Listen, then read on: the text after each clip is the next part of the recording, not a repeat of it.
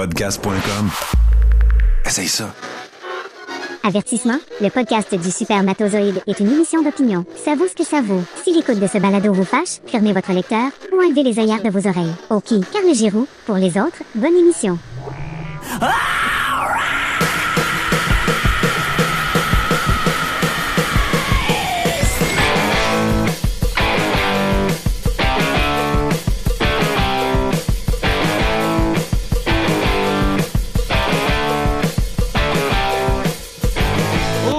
salut tout le monde et bienvenue au Super Matozoïde de podcast.com. Mon nom est Mike Tremblay, je suis le plus beau de tous les amenés de la planète et c'est moi qui est l'animateur de ce podcast d'opinion, le meilleur podcast d'opinion au Québec, sinon au monde, le Super Matozoïde. C'est l'épisode 456 ou si vous préférez l'épisode 456 en ce 8 février 2024. Comment ça va, ma gang de vaccinés? Hein? j'espère que vous êtes en forme, j'espère que vous êtes en feu. J'aimerais aussi envoyer des salutations à ceux et celles qui pensent que l'argent disparaît. Hein? Il y, en a, il y en a beaucoup. Il y en a beaucoup, plus qu'on pense, j'imagine. On les salue. Ils sont peut-être nombreux à l'écoute lors du show. Puis évidemment, vous allez le voir, là. Peut-être vous n'êtes pas habitué à, mon sarcasme. c'est jamais méchant. C'est toujours... euh, euh, bon enfant, on va dire ça comme ça. Donc, euh, on vous salue si c'est votre première visite lors du podcast du Super Matozoïde. Cette semaine, gros, gros show. On a François Lambert qui va venir faire un tour. Oui, le dragon François Lambert. Et aussi Simon Bussière en fin de, podcast qui va venir nous parler du Super Bowl numéro 58. Puis, euh, juste un petit peu avant aussi, Fred Gamache va venir vider sa poche. Mais avant, avant, mesdames, messieurs, on perdra pas de temps, vous le savez, quand on a des gros shows. Euh, on va faire une intro peut-être un peu plus courte, mais quand même, il faut parler de quelque chose. Quelque chose de très important. Euh, en fait, semaine dernière, j'ai fait une vidéo. Et je pense que vous savez déjà de, quelle vidéo je vais vous parler. Euh, J'étais Jerry. J'ai fait une parodie alors que je jouais le rôle de Jerry. Et euh, dans ma voiture, ben, c'est quelque chose, une, blague que quelqu'un me fait dans un dépanneur. Ça me fait allumer sur les conspirationnistes ou les complotistes qui pensent que l'argent va disparaître. Euh, donc, je donne, j'achète un sac de fromage au dépanneur euh, près de chez moi. Le gars avec qui je suis bien friendly fait comme, tiens, là ton change, puis il me donne rien. Puis là, il me fait un petit clin d'œil. Il dit, non, mais non, t'as peu, il s'en vient ton change, mon mec. Puis il me le donne dans ma main par la suite, OK? Mais ça, ça m'a allumé l'idée, l'idée de départ, la base de cette vidéo-là. Ça vient de là. Puis là, j'embarque dans mon auto, puis évidemment, ça prend pas ni une ni deux. Je me mets à improviser avec euh, mon Facebook Live euh, sur la page du podcast.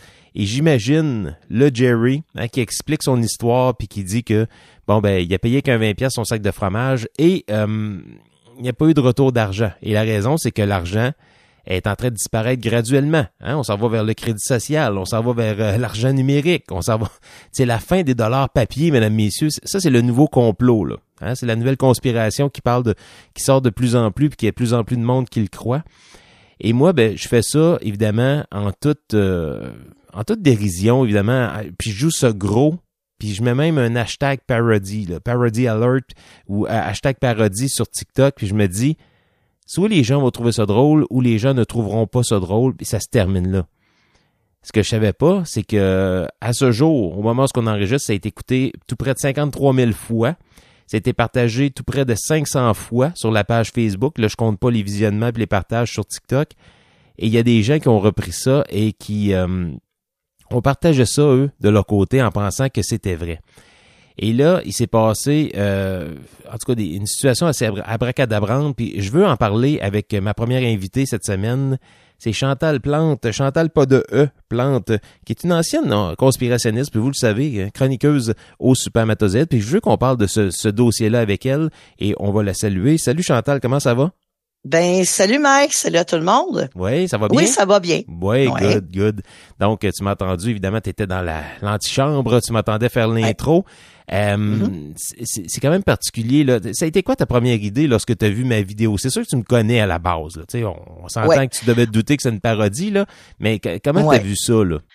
Ben moi, j'ai trouvé ça drôle, premièrement. Puis je me dis, mon Dieu, si j'aurais été encore conspirationniste, j'y aurais cru. Tu penses?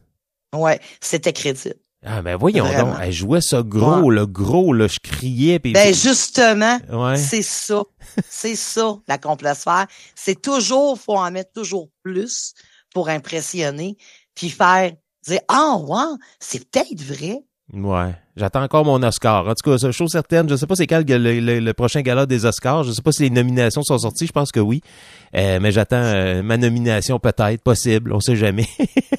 mais elle était vraiment bonne, ta parodie. C'était vraiment euh, à s'y méprendre avec un vrai une vraie personne désinformée. Mais euh, sérieusement, là, j'ai mis un quoi, ça a duré quoi, la vidéo dure deux minutes peut-être, je sais pas là. Mm-hmm. J'ai mis cinq minutes au total, là. Le temps d'y penser, de tourner puis de, de, partager ça. Là. C'est, pas quelque chose que j'ai pensé puis réfléchi puis scripté dans ma tête. Non, non, c'est, vraiment comme je, vous ai expliqué quelque chose de j'ai pas j'ai pas réfléchi pour vrai. Moi, je voulais juste comme me moquer, faire un peu de sarcasme envers les gens qui croient ça dur comme fer. Mais tu sais, pas ceux, pas ceux qui pensent que c'est ça. Ceux qui y croient, le dur comme fer, puis il n'y a rien qui peut, qui peuvent les, les faire changer d'idée, tu sais.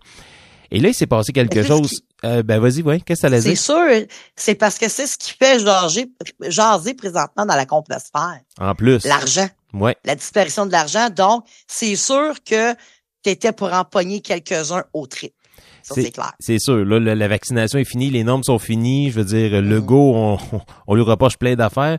Et euh, là, si on est rendu sur le, cas de l'argent, là, probablement qu'on va revenir encore avec les tunnels, les enfants dans six mois. Là, mais là, pour l'instant, c'est l'argent qui disparaît. Euh, by the way, by the way, avant de continuer sur l'histoire de la vidéo, j'ai parlé avec évidemment quelques complotistes qui m'ont ramassé euh, en privé, qui m'ont traité de cave, de ci, de ça. Mm-hmm. Et ce qui est drôle, Chantal, ce qui, ce qui est c'est quasiment bandant, là, c'est que je leur disais, tu sais-tu d'où qu'elle vient, l'argent? Ben oui, elle vient du gouvernement. Non, elle vient pas du gouvernement, l'argent. Elle ne vient pas du gouvernement. Toi, là, tu, tu, tu crois comme faire, euh, dur comme faire que à ce, ce complot-là, ce complot-là, voyons, puis tu sais même pas d'où qu'elle vient, l'argent, qui la fabrique, qui la distribue, qui la calcule, qui la... C'est la Banque du Canada. C'est eux qui sont derrière la production d'argent puis qui fournissent l'argent au Canada. C'est pas le gouvernement. Mm. Oui, le gouvernement a un certain contrôle, une certaine demande, ils fournissent des chiffres, mais c'est la Banque du Canada qui est derrière ça. Pourquoi vous pensez que c'est la Banque du Canada qui euh, qui, qui, arrive avec le taux directeur et tout et tout? C'est eux autres qui voient à quel point l'argent, euh, soit qu'elle est en hausse, est en baisse. C'est eux autres qui, qui connaissent ça, ils comprennent ça. Puis c'est drôle parce que j'ai quelqu'un que je connais qui travaille à la Banque du Canada, puis ils m'ont dit, il m'a dit ça là, cette semaine, Mike, tu peux en parler de l'argent, là. Il dit quoi? Ben, elle est pas en train de disparaître. Il dit, même publiquement, là, il n'y a pas beaucoup de gens qui font ça. Là. Tu peux faire une demande d'accès à l'information sur les chiffres de production de l'argent canadien. Genre, ouais? Oh, oui, je te donne le courriel. Fait que moi, j'écris. J'écris puis je fais une demande de savoir c'est quoi la production de l'argent canadien au cours des dernières années. Je me suis dit, Chris, c'est pour, pour, pour disparaître l'argent, ils vont en faire de moins en moins, graduellement, ben tu sais. Mais mm-hmm. non, ils en font de plus en plus. OK, là, on voit au niveau des les chiffres, je vais vous les partager sur la page Facebook euh, probablement vendredi ou samedi. Là, je, je lis le tableau devant moi. Là. Sais, oui, les 20 dollars, ça a baissé un petit peu, mais à peine. Là. On parle de, de quelques centaines de milliers de, de, de, de, billets, là, mais je veux dire, en général, les 50 dollars, les 10 dollars, les 5 ils en produisent plus euh, au cours des dernières années. oui, OK, à cause de la pandémie, j'imagine, il y a plus de gens qui payent en mm-hmm. argent, whatever, je sais pas, là, c'est quoi le, le, principe derrière ça? Mais tu sais, c'est pour disparaître, ils vont en produire moins, tu sais, graduellement à chaque année. Mais non, c'est pas ça. C'est soit bien, bien stable ou soit qu'ils en produisent un petit peu plus. Donc, votre notion de dire que l'argent disparaît, je ne sais pas d'où que ça vient. Là, hein? C'est pour ça qu'on s'en moque. C'est que ça vient probablement de choses que vous avez entendues quelque part, puis que vous autres, vous y croyez tellement dur. Là dur comme fer, là, hein? Que ça va arriver que vous croyez n'importe quoi, mais je vous le dis, la production d'argent n'a pas baissé. La valeur de l'argent est stable. Je veux dire, les, les, les euh, j'ai les statistiques également au niveau des transactions. Que ce soit en argent ou euh, crédit, débit, c'est stable depuis trois ans. Je veux dire, il n'y a rien qui a changé, là. Arrêtez de capoter, mm-hmm. là. Oui, la, la, la, pandémie, elle a changé nos, notre façon peut-être de payer les choses, de consommer autrement oui, il y a une certaine partie de l'argent qui est, qui est retirée actuellement graduellement pour faire de la place à la nouvelle monnaie à l'image du, euh, du roi Charles, mais pas en train de disparaître l'argent. Arrêtez de paniquer avec ça. Vous avez zéro contrôle là-dessus. C'est la Banque du Canada qui gère ça et elle, gère ça très bien. C'est une grosse responsabilité, puis ils le font très bien depuis plusieurs, plusieurs, plusieurs décennies. Fait qu'arrêtez de capoter avec ça. Ça, c'est une chose. L'autre chose, c'est que là, euh, il y a quelqu'un qui s'est fait pogner, une demoiselle. Je, je- là, on commencera pas à tomber euh, sur son nom, là, mais elle va, elle va se reconnaître. puis je pense que vous, savez pas mal c'est qui, là. Qui, elle, contrairement à tous les conspirationnistes ou complotistes ou anti appelez-les comme vous voulez, là, OK? Elle est tombée dans le panneau. OK? Tu l'as dit, Chantal, toi-même. J'aurais pu Mhm. tomber moi-même dans le panneau. Elle est tombée dans le panneau. Puis là, il y a une amie, qui- il y a une amie qui a écrit, puis elle a dit, ben écoute, euh, c'est une parodie. Elle, elle aurait pu très bien comme- faire comme tous les conspis ou anti-tout ou complotistes, puis retirer sa vidéo pour faire comme si c'était jamais arrivé. Non. Elle a fait, elle a joué franc jeu. Elle a fait une vidéo pour dire, ben écoutez, je me suis fait pogner. Bon, ça arrive. Euh, tu sais, elle a joué la carte de Ouais. la personne. euh, on va dire un peu l'autodérision, puis la, la, la, la sincérité, puis toutes des choses qu'on voit pas normalement chez des gens qui tombent souvent dans, dans le, le- le trou de lapin qu'on appelle. Ben elle, elle a joué franc jeu. Moi, je l'ai partagé parce que je voulais que les gens voient que cette personne-là, finalement, avouait ses erreurs, puis qu'elle disait, ben, puis finalement, ben, ça servirait vraiment contre elle. Je veux, je veux vraiment que tu, tu nous parles de ça, là, parce que je pense que toi aussi, ça t'a saisi de voir ça. Là. Ouais. Ben oui, puis j'ai resté surprise euh, malgré qu'elle continue avec la désinformation. Ça, c'est ses affaires à elle. Ben ça oui. nous regarde pas, en fait. C'est ça. Euh, tu sais, moi, j'y ai parlé aussi euh, à cette jeune fille-là, ben, cette jeune femme-là, et je l'ai trouvée très respectueuse malgré nos contradictions dans nos croyances. Bon. OK? Oui. Euh, ça l'a choqué. Elle me l'a dit. Je suis choquée d'avoir tombé dans le panneau. Elle dit, je comprends parfaitement. Mais elle dit, il y a une chose, par contre. Ce que je trouve désolant, c'est de voir les gens descendre une autre personne parce qu'elle s'est trompée. Puis elle dit, c'est fou les commentaires haineux que j'arrête pas de recevoir en commentaire. Ouais. Je lui donne raison. Ouais. Moi aussi. Malheureusement, là, j'aimerais te dire, Chantal, que les gens qui suivent la page, c'est tous des gens qui sont respectueux, des gens qui sont Ouais. Puis, tu sais, je veux pas blâmer personne. Si vous sentez que le Non. chapeau vous fait dans ce chronique-là, portez-le ou sinon, ben, vous, pouvez, vous pouvez vous adresser à moi, mais je, je veux pas créer de haine, je veux pas créer de guerre avec vous autres Non. ou avec personne. Mais tu sais, on a passé notre temps à dire que les anti-toutes, les complotistes, les, les conspirationnistes, c'était des gens qui manquaient de respect, surtout dans le temps des, des, normes sanitaires, dans le temps de la vaccination, dans le temps... Puis là, il y a, il y a une personne qui se démarque de tout le monde. Puis moi, je prends le temps de faire une publication, puis je pense que vous me connaissez, je suis quelqu'un d'a- d'assez respectueux, puis assez terre à terre. Je l'explique la situation, puis je dis, moi, elle a gagné mon respect. Pourquoi? Ben parce qu'elle a avoué ses erreurs, puis en plus, elle, s'est- tu sais, elle aurait pu très bien comme effacer la vidéo, puis dire, ben, bon, je n'ai pas fait ça, voyons donc, c'est une niaiserie, puis c'est, tu sais, ce qu'on voit plus, là, ben, ça n'existe plus, tu sais. Mais non, elle, elle a décidé de l'assumer, puis de faire la vidéo, puis moi, je me suis dit, ben, les gens vont la respecter pour ça. Et euh, malheureusement, j'ai pas le choix de dire qu'il y a des gens qui l'ont harcelé, ils l'ont harcelé en message privé, puis j'en ai vu. Euh, sur TikTok, sur Facebook, un peu partout. Euh, je peux comprendre que la personne est, est dans sauce dans certains dossiers, c'est correct. Là. Ouais. Ça, ça, ça se peut qu'elle a des défauts, mais elle a quand même eu la qualité d'avouer son erreur là-dessus. Puis aussi, elle a eu la qualité de me dire, ben, parce que moi, j'y ai offert, là. Tu sais, vous savez, je, suis- je suis quelqu'un de gentil à la base, là. J'ai dit, veux-tu que je l'enlève, la vidéo? Tu sais, la, tu sais, la vidéo, ce que, parce que la- j'ai partagé trois vidéos. En premier, celle où je fais ma parodie. Après ça, j'ai partagé celle où ce qu'elle raconte qu'elle a vu ma vidéo puis elle croit à ça. C'est elle qui a fait le plus mal. Puis après ça, ben, j'ai partagé sa troisième vidéo, celle où elle avoue qu'elle s'est trompée, puis elle fait un peu d'autodérision, puis elle, elle, elle finit par, par en rire, tu sais. Puis moi, je me disais, ben, la troisième vidéo va faire oublier le reste. Mais non, tout le monde a été faire comme des recherches sur cette personne-là. Elle a tout regardé ses vidéos. Puis, ah, ben, ouais, mais elle a parlé aussi de ça, puis elle a fait ci, puis elle a- Ça, y, a- Mhm. ça y appartient. Arrêtez. Moi, je suis pas là pour la défendre. Moi, je veux, comme tu as dit tantôt, ce qu'elle a dit avant, ça me regarde pas, puis ce qu'elle va dire après, ça me regarde Ouais. pas non plus. On parle de ce dossier-là par rapport à ma vidéo, à moi, là, de parodie. Puis elle est tombée dans le panneau, puis elle a eu, euh, je veux dire, elle a eu la, la, la- la droiture de, de, de dire, ben, je me suis trompé. Puis Chris, Mhm. au lieu de, de gagner, appelez ça comme vous voulez, là, que ce soit du respect ou du, du pardon, n'importe quoi, là, elle s'est fait chier dessus, mais solide. Puis ça, j'ai- ça, j'ai eu bien de la misère à accepter ça parce que, Puis ce qui est dangereux, ben, c'est ça, là. quand quelqu'un qui est désinformé reçoit de la haine comme ça, reçoit des commentaires désobligeants, parce que c'est beaucoup ça. On l'aide pas, là. Vous enfermez, c'est très dangereux de faire ça, parce que vous radicalisez encore plus la personne et vous vous radicalisez vous-même. Ben, c'est ça. Maintenant, on peut dire qu'il y a deux camps. Des conspirationnistes qui commencent à se radicaliser et les anticomplotistes qui se radicalisent en pire. Ouais.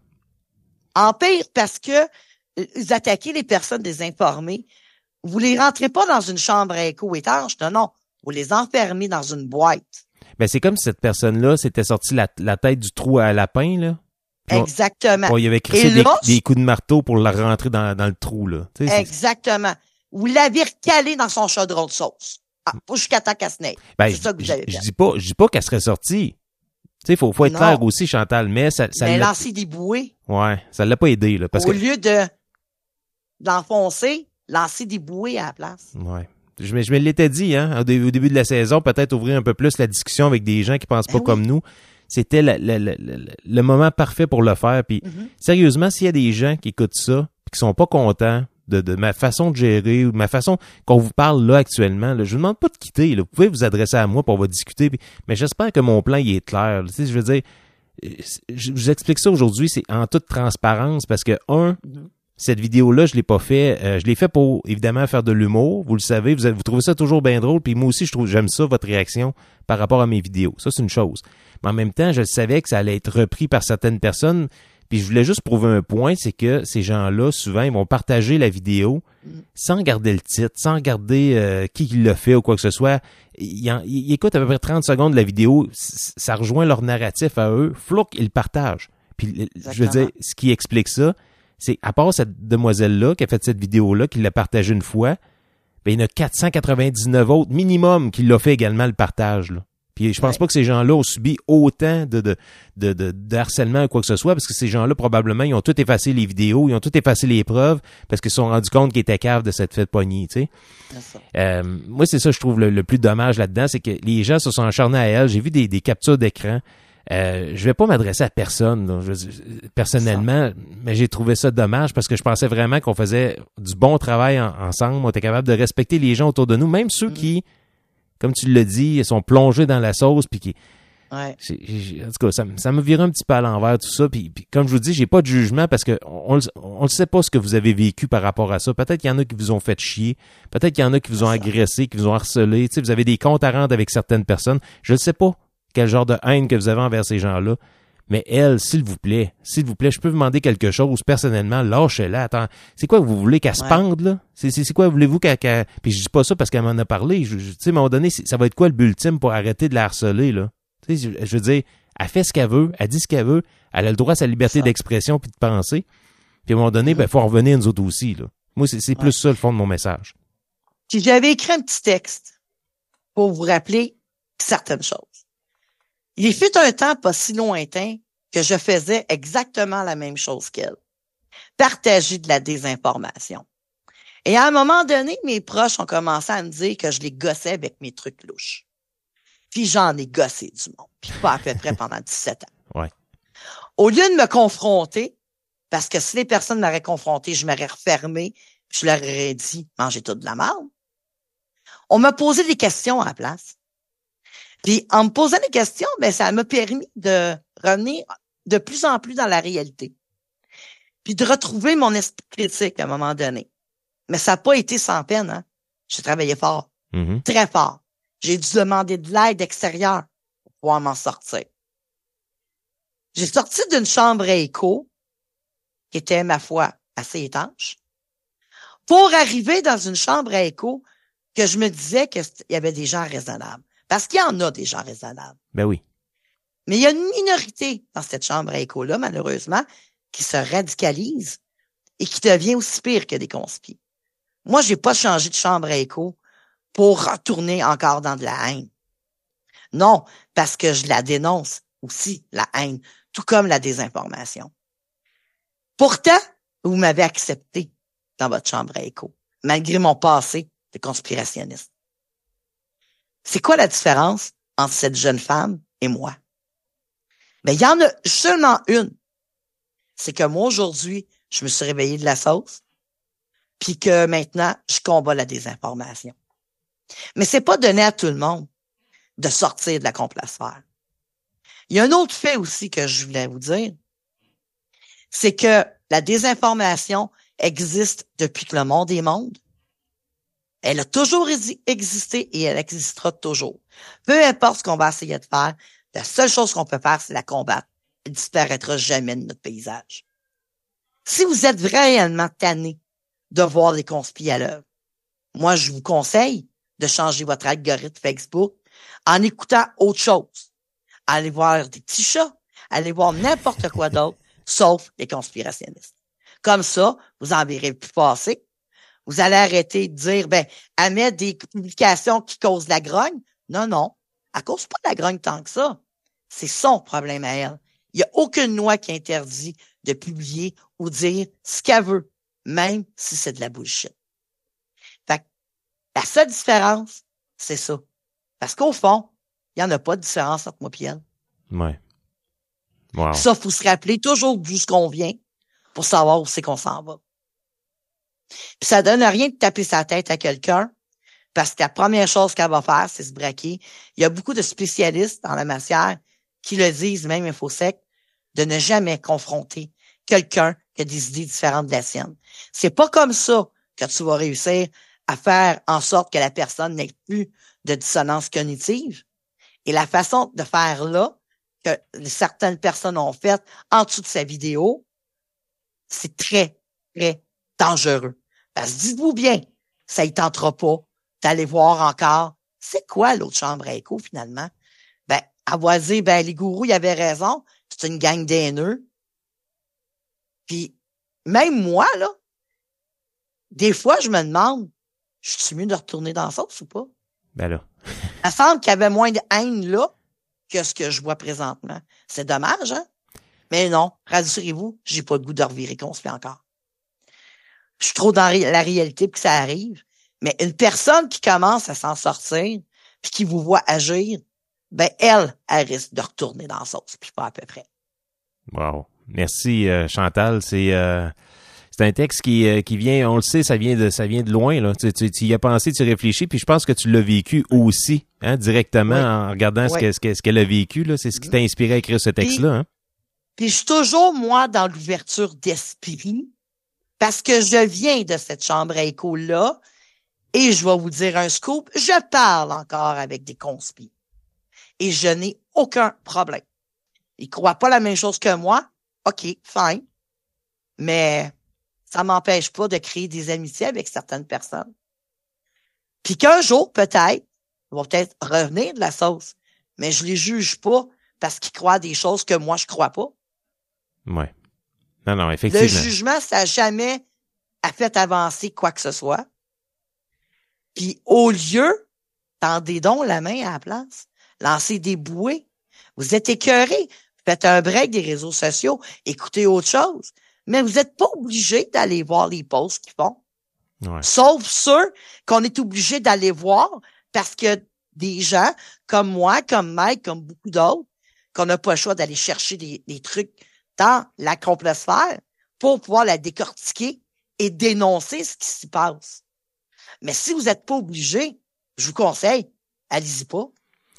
Ouais. Comme ça, vous ne deviendrez pas hargneux. Puis comme ça, il n'y a rien qui va vous faire insurger. Ouais, je suis d'accord, mais en même temps, je, je peux comprendre les gens qui. Euh... Oui, je comprends aussi les gens, parce que même moi, je suis tanné de voir ça. Ben oui, c'est ça. Mais j'ai pas le choix, je travaille avec ça. Ouais. Mais je veux dire, euh, parce que j'ai le choix aussi quand même, de toute façon. Tout le monde a le choix d'écouter ou pas. C'est sûr que d'aller voir ce qui se passe pour comprendre, j'ai rien contre ça. Mais c'est de commenter des, des, des grossièretés. Ouais. Puis des euh, euh, commentaires désobligeants. Je suis pas d'accord avec ça. C'est ça ma limite. Laissez les gens tranquilles. Arrêtez, allez pas les écœurer, que ce soit en dessous d'un poste ou en privé. Ouais, c'est elle là ma je limite. compte totalement contre ça, moi. Moi, je suis pour le débat, euh, un peu comme toi. Là, Oui, tu sais, aussi. vous, vous êtes pas d'accord avec Mais un quelqu'un. débat respectueux, Ben, par contre. C'est ça. C'est moi, il y a plein de choses que j'ai vues, puis il y a des captures d'écran que, Ouais. que j'ai vues éga- également. c'était pas respectueux. Là. C'était vraiment comme Non. de la vengeance. Puis, la- tu sais, puis- puis encore là, je, je veux revenir là-dessus, puis on va terminer là-dessus. Chantal, on voulait juste faire un petit, un petit préambule là, sur ce dossier-là, mais tu sais, ça me dérange pas que vous tentiez de, débattre, de débattre avec ces gens-là. Je sais que c'est pas toujours facile.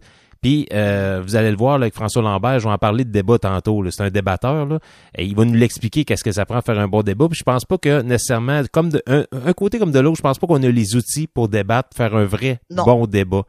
Euh, mais lorsque ça tombe dans le manque de respect, moi aussi j'ai bien de la misère, surtout envers quelqu'un qui a avoué ses erreurs. À un moment donné, je comprends qu'on est écœuré des gens qui désinforment. Moi, le premier, je, je les expose, là, mais tu sais, pas à peu près, là. Mais j'ai pas le goût de, de- de- de- déjà je fais je fais déjà cette job sale là, de, les, de les exposer puis de les parodier puis tout ça pour que je veux pas être le, le, le bourreau puis le, le, le, le, le- le juge puis le tu sais je, veux- je veux pas être le juge le bourreau puis le, le tu sais à un moment donné là on les expose ceux qui dé- qui décident d'avouer leurs erreurs je suis prêt à leur lancer une bouée et dire ben écoute bravo Mhm. au moins tu l'as avoué tu as eu l'hum- l'humanité puis la, la sincérité de l'avouer ben gars, on va passer à d'autres choses. Donc, c'est ce que je vous souhaite à vous également cette année, peut-être de peut-être ouvrir vos œillères, même si vous êtes fâché contre les gens qui désinforment, même si vous les aimez pas, quoi que ce soit, soit vous les évitez ou soit que vous apprenez à, à dire ben ok, j'aime pas vraiment tes vidéos, mais j'apprécie que, tu sais, je sais pas, je veux pas vous dire quoi dire là, mais juste Non. d'être plus gentil, plus empathique envers ces gens-là, même s'ils partagent la désinformation. Je pense que ce serait déjà un premier pas dans la bonne direction. Euh, Puis comme tu Puis dit, Chantal, Poser des questions, poser des questions pour essayer de comprendre pourquoi qu'elle croit à ces affaires-là. ouais, mais ça, Mais ça en sans même la dénigrer, Ouais, mais dans ça, le respect. Ça, ça va loin, Chantal. Même moi, j'irai même pas là, parce que ça me regarde pas. Tu sais, je veux dire, c'est elle qui a pris ma vidéo, puis qui a décidé de se l'accaparer puis de la mais partager. si c'est quelqu'un que la personne connaît, là, vas-y poser des questions. Ah mais oui. si tu connais pas, écœure-la pas, là. Exact. OK, ça, je suis plus d'accord avec toi là-dessus. Non, c'est Effectivement. ça là, que je veux dire. C'est si vous connaissez quelqu'un dans votre entourage qui partage la désinformation, allez-y poser des questions. Mais aux gens que vous connaissez pas, laissez-les tranquilles. Il n'y a aucune loi, il n'y a rien qui interdit ça. Ouais. On est qui, nous, pour juger? Parce que tout le monde, tout le monde peut se faire prendre là-dedans. Personne n'est à l'abri de la complosphère. Personne. Ouais. Bon, tout le monde se fait prendre à un moment donné par une parodie ou par. Moi, je Effectivement. me suis déjà fait, fait prendre par le, le compte Twitter d'Éric Duhem, mais c'était Éric sais, C'est ça. ça arrive, ça Effectivement. arrive à tout le monde. Hein? Ah Puis on oui. est- on n'est pas plus méchant.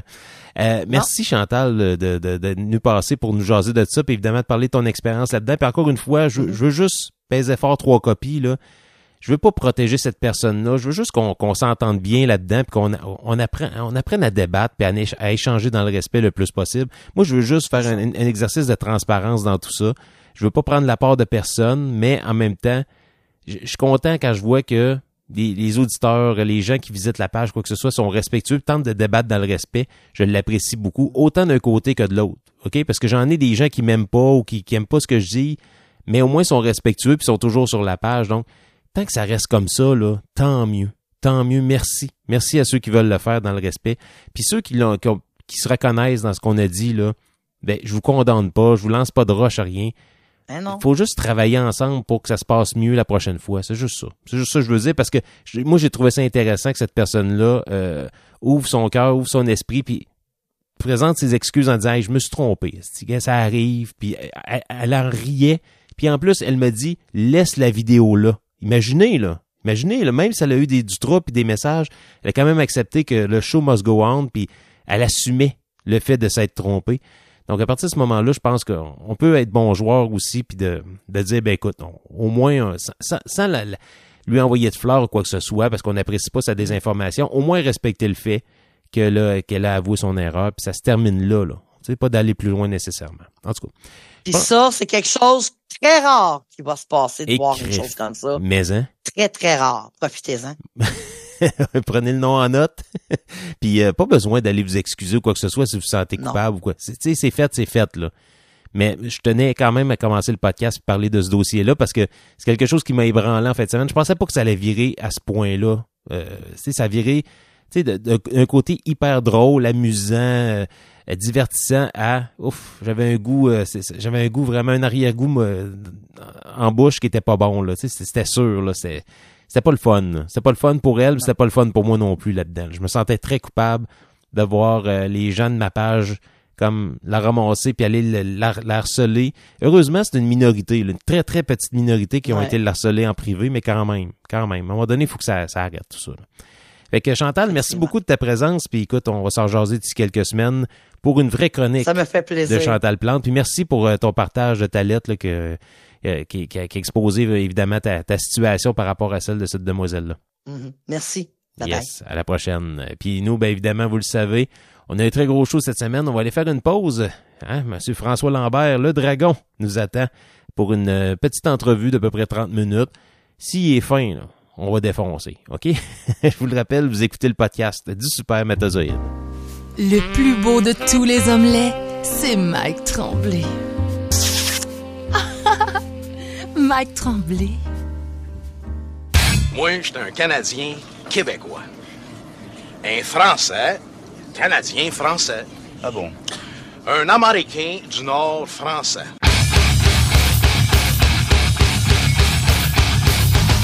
Un francophone euh, québécois canadien. Ah, c'est certain. Euh, un Québécois d'expression canadienne, française, française.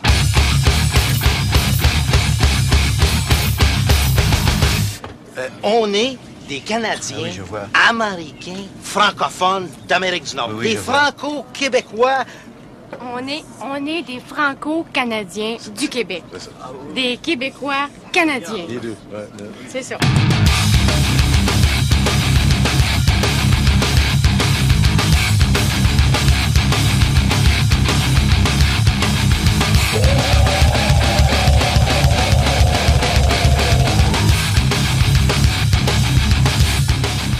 Oui, mesdames, messieurs, on est de retour au Super Matozoïde. Puis je suis vraiment content. Vous le savez, probablement, je suis très content d'accueillir notre invité de cette semaine. Pourquoi? Ben, parce que je lui ai chanté la pomme euh, lors du variant numéro 56. Donc, ceux qui sont euh, abonnés au Patreon du Super Matozoïde, vous savez de quoi je parle. C'est Monsieur François Lambert en direct de son télé- téléphone. Oui, salut François, comment ça va?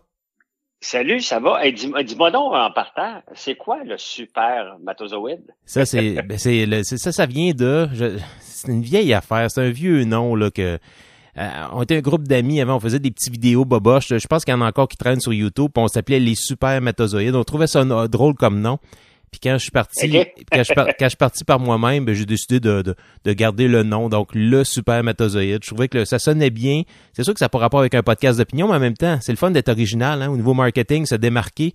Puis euh, je trouvais que c'était un nom qui, qui, qui était différent. Tu sais, j'aurais, pu- j'aurais pu appeler ça Mike et c'est fantastique, mais finalement, j'ai décidé d'appeler ça le super matozoïde. hey, c'est moi qui pose des questions en passant. C'est, c'est quoi cette affaire-là?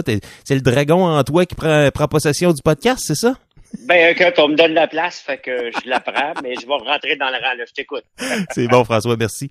Euh, non, mais plus, plus, sérieusement, on t'a connu vraiment. euh, moi, je t'ai connu personnellement euh, au Dragon, évidemment. Puis lorsque t'es arrivé avec les Dragons, euh, je, je trouve, tu t'avais, t'avais déjà réussi en affaires.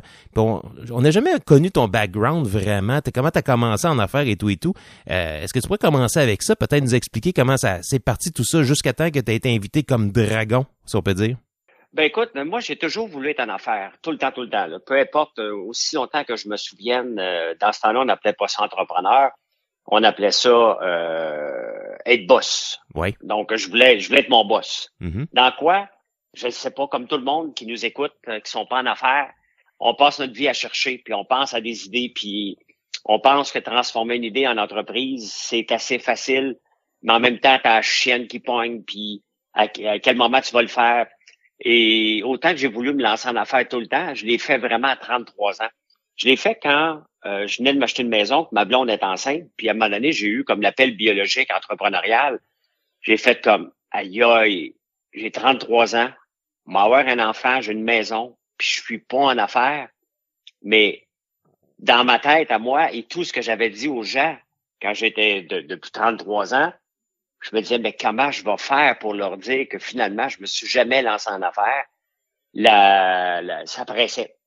Mais c'est, Et, ça euh, pressait parce que tu avais la fibre entrepreneuriale à l'intérieur de toi déjà. Ça brûlait. Tu avais le goût de, de, de faire des choses, provoquer des choses? Ah, ça brûlait, puis je me disais, si je le fais pas là, je le ferai jamais. Là. À un moment donné, je peux pas toujours attendre et avoir peur. faut que je trouve une solution. La solution, euh, je revenais de Toronto. J'avais été travailler euh, 18 mois pour une compagnie québécoise à Toronto. Je reviens ici. Mon associé, qui est devenu mon associé, Georges Caram, lui, revenait du Liban. On est dans la même euh, compagnie. On se regarde, on dit, my God, que c'est plate, Et il faut qu'on trouve une solution. Et la solution, on a dit, OK, il faut qu'on trouve de quoi. Puis, on travaillait déjà dans la reconnaissance de la parole un peu. Et euh, c'était de lancer un, portail de voix pour aller sur Internet. Un peu comme Siri le fait, comme Alexa, euh, Google Home. Donc, on l'a fait, ça s'appelait Alice. On appelait le 448-2888. Et tu avais 10 services, euh, restaurant, les codes de la bourse, euh, les avions, ton horoscope. Un paquet de services comme ça qui, mais ça n'a pas marché, comme n'importe quoi. Mais on était lancé. Donc, ce projet-là n'a pas fonctionné. Ça coûtait trop cher en marketing. Et à un moment donné, comme entrepreneur, il faut que tu acceptes de lâcher. Mais là, j'étais en affaires et je revenais plus en arrière. J'ai fait la consultation euh, pour payer les billes parce qu'on n'était pas riches. Et euh, à un moment donné, on a eu une opportunité de lancer un centre d'appel trois ans en 2003. Donc, euh, c'est en 2000 je me suis lancé en affaires. En 2003, on a eu l'opportunité de lancer un centre d'appel. On a dit oui à cette opportunité-là. Et huit ans plus tard, on le vendait en 2012 avec 2600 employés. Donc, on était parti de zéro. Wow. À 2600 employés, on avait 700 d'appels. Mais dans mon rêve entrepreneurial, j'avais pas prévu qu'à un moment donné, j'étais pour être en haut de l'échelon et que j'étais pour m'emmerder. Euh, ce que j'ai toujours pas aimé en affaires, en, dans le travail, c'est les guerres de politique pour se positionner pour aller euh, gagner un poste puis devenir VP, puis être gentil, pas gentil. Et rendu au top, euh, je regardais le monde en bas de moi faire ces games-là, puis ça me pue au nez. Et autant que j'ai cette entreprise-là, je dois la remercier parce qu'elle m'a permis d'être indépendant de fortune. C'était pas l'entreprise rêvée, malheureusement, que j'étais, j'ai bâti une belle entreprise avec Georges, mais c'était pas une entreprise qui me faisait triper. C'était j'étais bon dans ce que je faisais. Donc en 2010, je me suis retiré. Euh, je suis rentré chez moi, puis j'ai commencé à m'occuper de ma terre un peu, puis me chercher. Vraiment là, c'était pas des belles années, je me cherchais. Je me disais, j'ai bâti ce que je voulais, je suis à l'aise financièrement, puis j'ai encore un vide. Euh, et euh, on a eu une offre d'achat en 2012, on a vendu 75% Entre-temps, ben, les dragons m'ont appelé, tout simplement. Euh, ils m'ont appelé parce qu'ils m'ont vu un souper presque parfait qui était pas prévu que j'aille faire. Je voulais pas faire ça pour faire la télé. J'ai été faire ça pour m'amuser. Ouais. Et tu sais, des fois, on dit oui à des choses sans s'attendre à rien en retour. Puis moi, c'était le cas dans un souper presque parfait.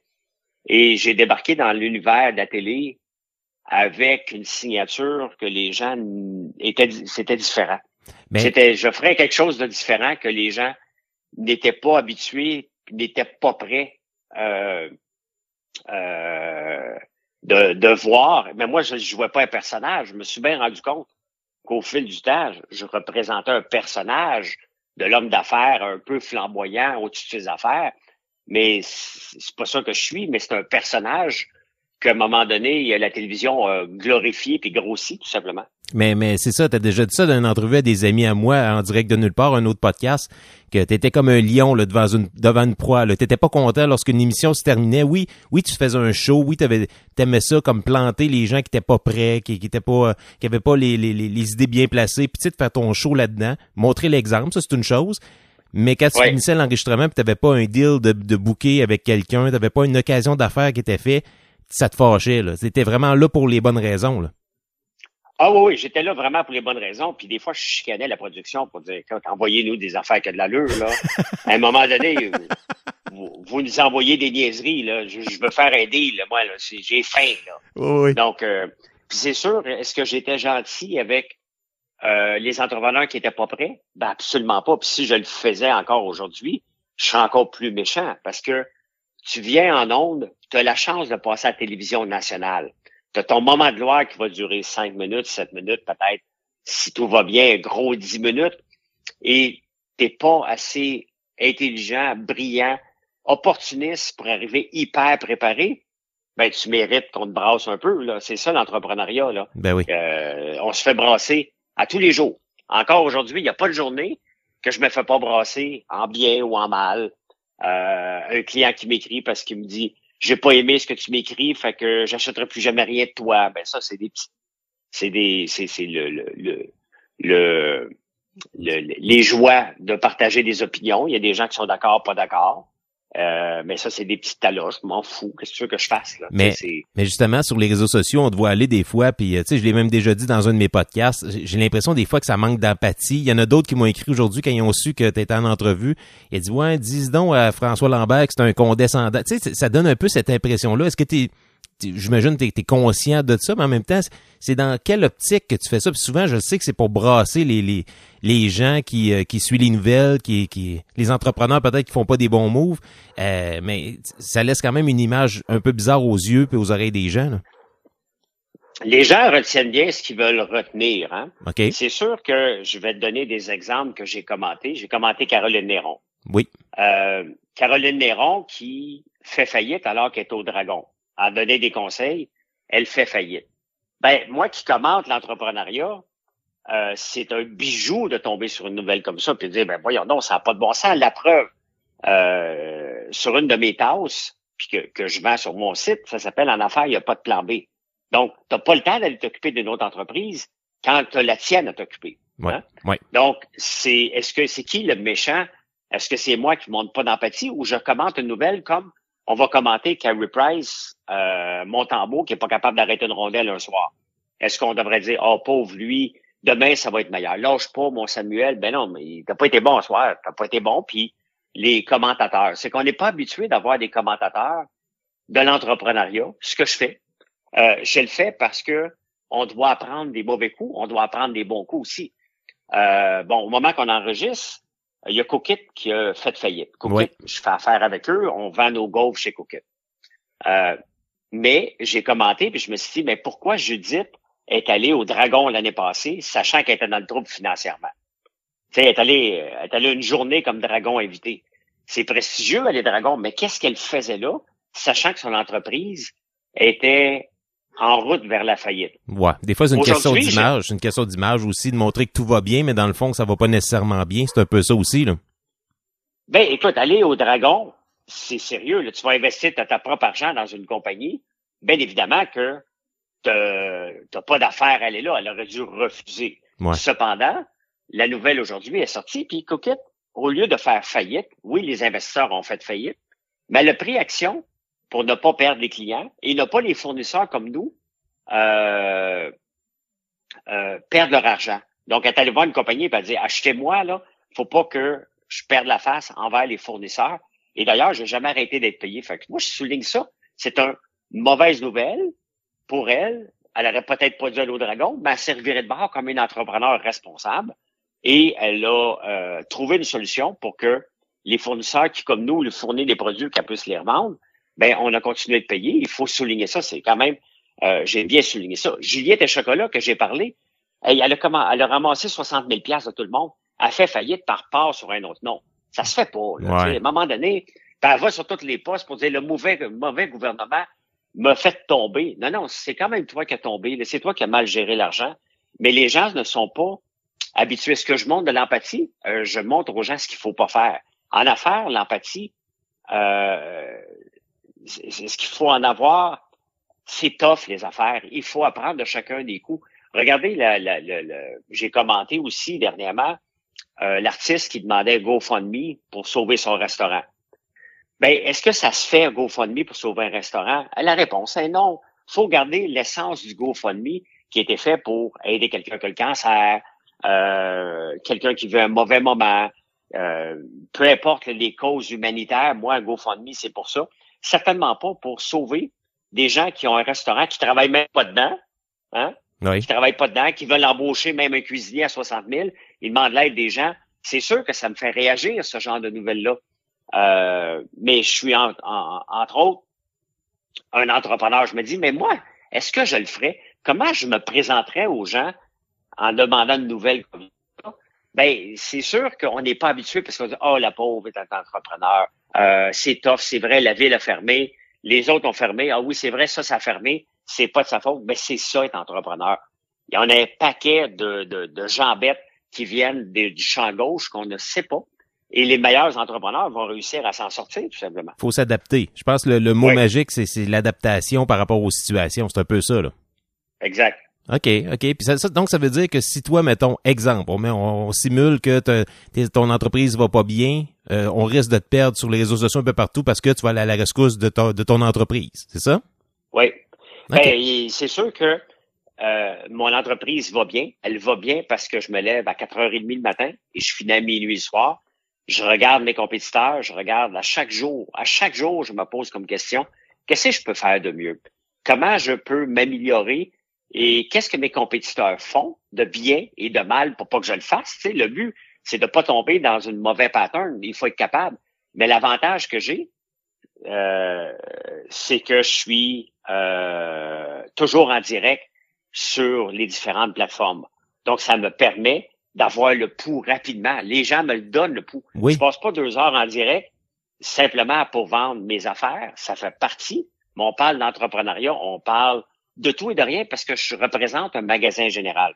Donc, dans un magasin général, il y a le produit à la fin, mais regardez les magasins généraux du temps, tu vois des gens qui rentrent dans le magasin général, qui s'installent, ils prennent strictement rien, mais ils viennent raconter des histoires. Ouais. Ça, j'en ai sur les réseaux sociaux qui achèteront jamais rien de moi, mais sont divertissants, sont le fun, puis ils remplissent la conversation. Il y a des gens qui vont acheter de moi, qui me connaissent pas, qui veulent rien savoir qui je suis, sont juste intéressés par un produit prix abordable, ils vont venir me choisir. Il y a d'autres personnes qui sont des ambassadeurs. Non seulement ils aiment mes produits, ils aiment ce que je dis, puis ils le disent à tout le monde. C'est ça que je représente. Mais lorsqu'on est dans un magasin général, puis on parle de tout et de rien, ben ça se peut des fois qu'on qu'on s'enfarge. Comme avec nos amis, des fois, on va s'enfarger, puis on va aller trop loin. Ouais, ouais. Puis il y en a qui seront pas contents, qui vont devenir rancuniers, qui me parleront plus. Euh, puis il y en a d'autres qui vont venir le lendemain. Puis moi-même, je vais m'excuser, vous dire, ah, hier, j'étais pas de bonne humeur, j'étais allé trop loin. Puis on passe à autre chose. Mais, mais- Donc moi, j'ai le pouls. Ça veut pas dire que j'ai la recette du, su- du succès, sauf que j'ai le pouls pour m'adapter au jour le jour parce que c'est ça. Je me couche le soir, j'ai dit OK, parfait, j'ai tant de vente, j'ai bien fait. Le lendemain matin, ça recommence à zéro à chaque jour. Mais justement, c'est comme une étude de marché directement avec les gens. Les gens te reviennent puis te donnent, tu sais, au lieu d'avoir une équipe marketing, une équipe de ci, une équipe de ça, puis des fois, ça fait un peu le jeu du téléphone. T'as pas nécessairement la, la vraie, la vraie réaction des gens. Là, tu l'as complètement en direct. là. Il y a des gens qui parlent de tes produits directement. Ils parlent de ton popcorn, de tes guimauves, de ton savon, de ton. C'est moi, moi c'est ça qui m'a impressionné le plus. Puis je veux que tu me racontes un peu l'histoire de cette justement cette entreprise là, parce qu'on dirait que c'est un peu un retour aux sources. Tu me disais souvent que tu retournais à ta, terre, tu sais, ton ancienne entreprise, t'aimais pas ça.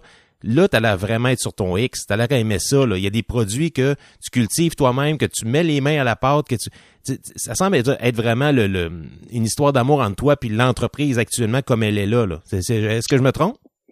Non, ben regarde, cette entreprise-là est née, dans le fond, à l'ère d'un overnight success, là, comme bien des entreprises, mais le retour à la Terre s'est passé en 1997, OK. lorsque j'ai acheté une terre, où ce qui est mon usine, et on a décidé de faire de la grande culture. Donc, euh, euh, au début, on faisait rien, on faisait juste faire les foins parce que mon père avait des moutons.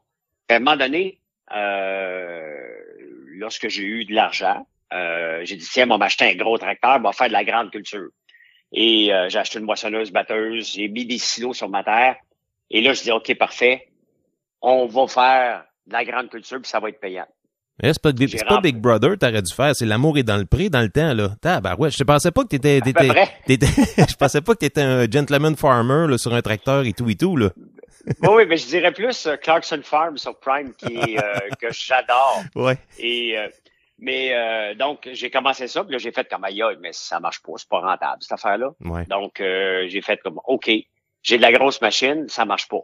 Donc je me chauffais euh, avec du bois et je me suis dit ça n'a pas de bon sens, on, on brûle des branches, on brûle le paquet d'affaires, je vais les transformer en granules. Je fais venir des machines de la Chine, un fiasco. Je fais venir des machines de l'Allemagne pour faire des granules de bois. Je m'installe une usine. Je me dis, my God, c'est pas rentable, ça, cette affaire-là. Deuxième projet qui marche pas. Après ça, il y a une folie au Québec du houblon. Je me dis, OK, parfait, je vais planter du houblon. Je plante du houblon, je me rends compte encore là que c'est pas tellement rentable puis qu'on se bat contre les marchés mondiaux. Donc, ma réflexion d'entrepreneur agricole commence à se faire, de dire, OK, mais si je ne fais que produire la matière première, je suis cuit avec les marchés mondiaux et je suis toujours en guerre, en train de faire des guerres de prix que je pourrais jamais gagner parce qu'il y a toujours un pays qui va subventionner, que ce soit le soya, le maïs comme on faisait. Et ma réflexion prend du temps à germer, mais qu'est-ce que je vais faire? Qu'est-ce que je vais faire? J'ai comment? Je me suis bâti une cabane à sucre, je vais, je veux vendre du sirop d'érable. J'ai pas de quota, je réussis pas à avoir un, un quota lors des tirages. Je n'en fais trop pour en vendre sur le bord du chemin. Et là, ça mijote encore jusqu'à temps que ma blonde, Marilyn, je, je la rencontre il y a cinq et demi, elle vient à l'usine, elle vient à la ferme, et elle voit 8000 cannes de sirop. Elle dit, tu fais quoi avec ça? Ben, je dis, je sais pas, j'essaie de trouver une solution. tu sais. Et elle dit, on pourrait le vendre en ligne, ça marcherait-tu? non, ça marcherait pas. J'étais un entrepreneur, donc je dis non en partant. Et on réfléchit à ça, puis à un moment donné, un mois et demi après, on ouvre le site web françoislambert.one qui se voulait que de vendre les 8000 cannes de sirop si c'est possible, puis on ferme la boutique, là. C'est juste un one-shot. Mais les gens ont demandé d'avoir sucre d'érable. En même temps, ils m'avaient vu avec une machine à barbe à papa que j'avais dans un souper presque parfait. Donc, moi, tu pourrais me faire la barbe à papa? Et le fait que je t'en dirais que les gens me demandent des produits. Aujourd'hui, on est rendu avec plus de 450 produits. Tous des produits que les gens ont demandé. Hey, tu me ferais tout ça? Regardez, aujourd'hui, on a sorti un, savon au goudron de pain que je connaissais pas. Ben, c'est lors d'un TikTok qu'une dame me dit, Hey, tu fais, tu, tu as-tu ça des savons au goudron de pain? Je dis, qu'est-ce que tu parles du goudron de pain? Du goudron, ben ça dans l'asphalte, là. Ouais, ouais. Et euh, elle me dit, non, non, on va lire là-dessus. Puis je me suis rendu compte que c'était extrêmement recherché. Mais si je pas en direct, je ne sais pas. S'il y a quelqu'un qui me le dit pas, je ne sais pas. Donc, c'est comme ça que mes produits, que la compagnie a pris son ampleur. Des fois, je vais influencer le produit. Mais maintenant, regardez, on va sortir un shampoing bientôt et un, bientôt et un revitalisant avec l'huile de soya que vous m'avez vu presser, que je monte sur les réseaux sociaux. L'huile de tournesol, c'est des grains qu'on fait pousser à la ferme. On les transforme en huile pour les transformer en shampoing revitalisant avec le miel. Donc ça, pour moi, là, je suis sur mon X et je suis dans exactement ce que je veux faire. C'est d'avoir un magasin général, une panoplie de produits qui vient de notre terre euh, le plus possible et, euh, et de transformer des produits. Où que ça va m'amener? Est-ce que ça va finir par être rentable parce que ça coûte cher au point de vue croissance d'avoir autant de produits? Mais on va voir dans cinq ans qu'est-ce qui va gagner? Est-ce qu'il y a des produits qui vont se laisser tomber? Est-ce que je vais venir être une ferme qui va ne faire que des shampoings et des savons? Ça se peut. Ça se peut que je revienne juste à l'érable. Ça se peut que ça continue l'ensemble de ça. Ça, c'est les clients qui vont décider au courant des prochaines années vers où je m'en vais. C'est pas moi. Ouais, une on lance une entreprise avec une idée. Et après ça, ce n'est plus notre entreprise. C'est l'entreprise des clients si on veut évoluer. Exact. On peut s'obstiner à faire notre produit, mais moi, je considère plus que ce sont les clients, par leur force d'achat, qui vont déterminer vers où que je m'en vais après. Il y a une sélection naturelle, comme tu l'as dit. Le monde, il y a des produits qui vont mourir malheureusement parce qu'ils sont, sont pas assez vendus. Puis il y en a d'autres qui vont rester puis qui vont devenir les meilleurs vendeurs. Puis finalement, ton magasin va, va avoir peut-être un, on va dire un, un, choix un peu plus restreint, mais tous des, des, des top guns. Tu sais, tous des produits qui vont bien fonctionner puis que les gens vont, vont, vont, s'acheter. Donc, je suis content d'entendre ça parce que le, fameux le François condescendant que j'ai lu de, il est pas si condescendant que ça. Il est à l'écoute du peuple. C'est vraiment les gens qui t'ont suggéré des choses. À quel point c'était dur sur ta fierté? Je sais pas à quel point tu étais fier peut-être avant, mais tu sais, tu es un entrepreneur, tu as réussi, tu as de l'argent, comme tu l'as dit, tu es indépendant financièrement de te faire proposer des choses par les clients, des fois, ça peut jouer un petit peu sur la fierté ou tu mis ça de côté pour le bien de l'entreprise? Ah non, moi j'aime ça, moi, c'est un défi. Quand quelqu'un me propose un produit, euh, je me mets en mode Ah ouais, ça a de l'allure, je vais être capable de le faire. C'est là que je m'amuse le plus, le côté créatif, le côté quand j'étais jeune qui pensait qu'il fallait être inventeur pour devenir entrepreneur, euh, le côté de voir Hey, je peux faire ça? Le côté euh, non, non, non, non, je tombe dans mon élément, là, moi, là. Donc, quand, quelqu'un me propose de quoi, là, je deviens le gars le plus heureux sur la Terre de faire des recherches et de fouiller et de dire je vais réussir ça. Euh, pour moi, c'est un, un énorme plaisir à faire ça. Donc, quelqu'un pourrait entendre l'entrevue, il y a une bonne idée, pourrait t'écrire sur ta page Facebook euh, professionnelle, puis te suggérer quelque chose. Puis si c'est faisable, ben, tu, il pourrait avoir un, je sais pas, un partenariat ou une idée à travailler avec cette personne-là. là. Non, ben je dis tout le temps aux gens parce que je cherche pas de partenariat parce que c'est compliqué des partenariats. Et maintenant, tous mes produits sur mon site, ça vient de nous, ça vient des clients. Euh, je dis tout le temps aux clients, attention lorsque tu me lances une idée, je te dois rien là. Ah, parce qu'il y a une différence à avoir une idée qui pourrait être bonne euh, et en faire un, une entreprise. Et c'est pas parce qu'il y a eu une idée que je l'ai volée. Je dis aux gens, donne-moi pas des idées. Parce que ça se peut que je le fasse. Ben, c'est toi qui prends Donc, le risque euh, en plus, le, le risque financier là, au bout de, li- au bout de la ligne, parce qu'il y a beaucoup d'essais-erreurs euh, derrière une idée. Là. Ben, tu sais, pour réussir à faire de l'huile de soya, puis de tournesol, puis de lin comme on fait, il a quand même fallu à un moment donné que je fasse pousser des grains, Ouais. que j'achète une machine d'huile qui était d'une complexité énorme de trouver une machine pour extraire l'huile de, de ça. Ensuite, que je le fasse installer par un électricien, parce que ça arrive de la Turquie. Et j'ai une machine, il n'y a pas un électricien qui veut connecter ça parce qu'il n'y a pas CSA, je ne le savais pas. Donc, je suis obligé de la faire certifier à coût de 1000 pièces de. Euh, ça a coûté une fortune. Après ça, ben, l'électricien dit, ça me prend un transformateur. Oups, j'ai oublié ça. Donc, entre le moment où on décide d'avoir un produit puis le moment qu'on a un produit fini, il y a énormément de recherche. Puis, euh, avoir une idée, c'est bien, mais après ça, il faut la commercialiser. Et ça, dès qu'on commercialise un produit, faut penser qu'il y a un cycle qui va durer à peu près sept ans avant de dire est-ce que je l'ai amené au bout? C'est long, le bouche-oreille. C'est long là, de, de se faire adopter par les gens. Et normalement, ce cycle-là, pour à peu près chacun des produits qu'on a ou comme entreprise, c'est à peu près sept ans. Après sept ans, là, ça n'a pas marché. Tu peux lever le pied puis trouver, euh, essayer de trouver une solution. Mais chaque produit que je lance, l'impact ne va pas être tout de suite. C'est dans sept ans à peu près qu'on va voir l'impact. Est-ce que C'est long. Oui, oui, c'est long. C'est long, certain. Sept ans, à, on va dire, euh, à mettre de, de l'argent sur un produit que tu sais pas si dans sept ans ça va réussir à lever ou peut-être avant. euh, ça doit être, ça, en tout cas, c'est pas tout le monde qui peut être entrepreneur. Malheureusement, que tu de l'argent ou non, c'est, faut être un peu fou, je pense, pour être entrepreneur parce que tu mets beaucoup d'argent sans savoir vr- vraiment si ça va fonctionner au bout de la ligne. C'est, euh, moi, j'ai beaucoup de respect pour les entrepreneurs de toutes les PME au Québec et euh, c'est, Ben, quelque parce chose. qu'on est naïf.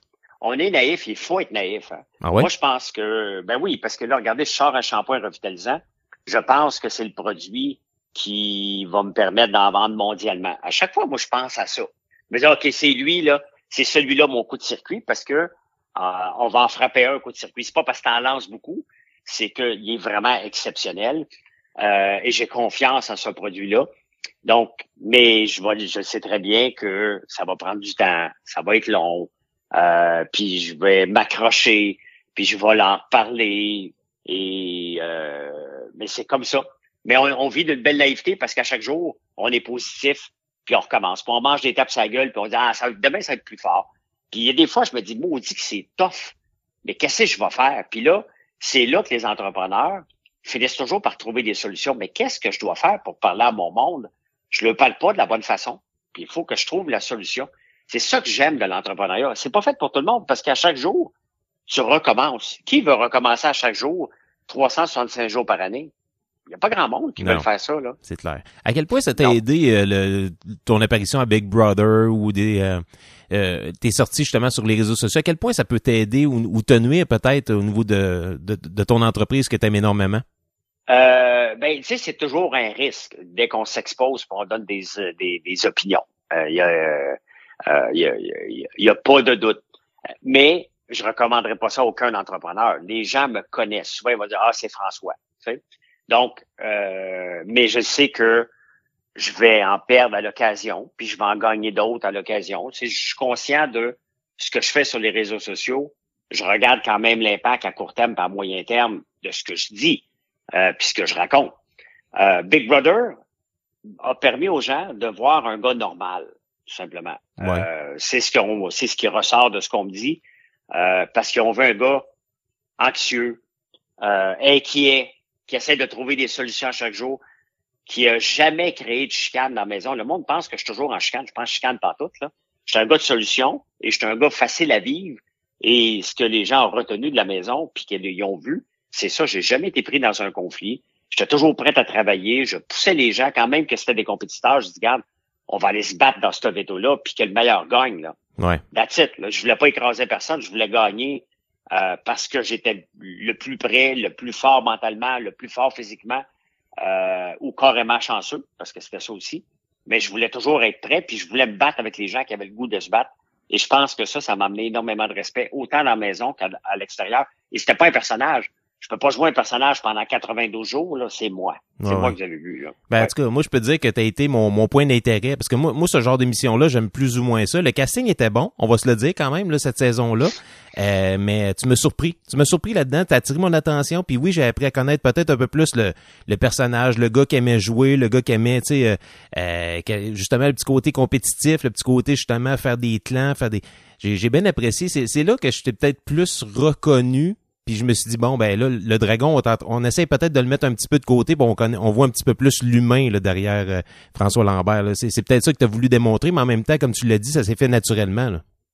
Ben, j'ai pas pu vouloir le démontrer parce que je ne sais pas ce qui, rep- ce qui garde.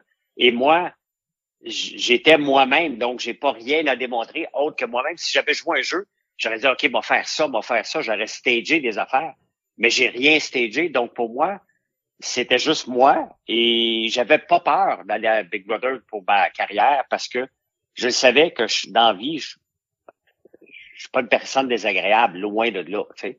Euh, comme entrepreneur, est-ce que je peux être désagréable à l'occasion? Ben oui. J'ai une entreprise à protéger. J'ai une entreprise à faire croître. Je suis obligé.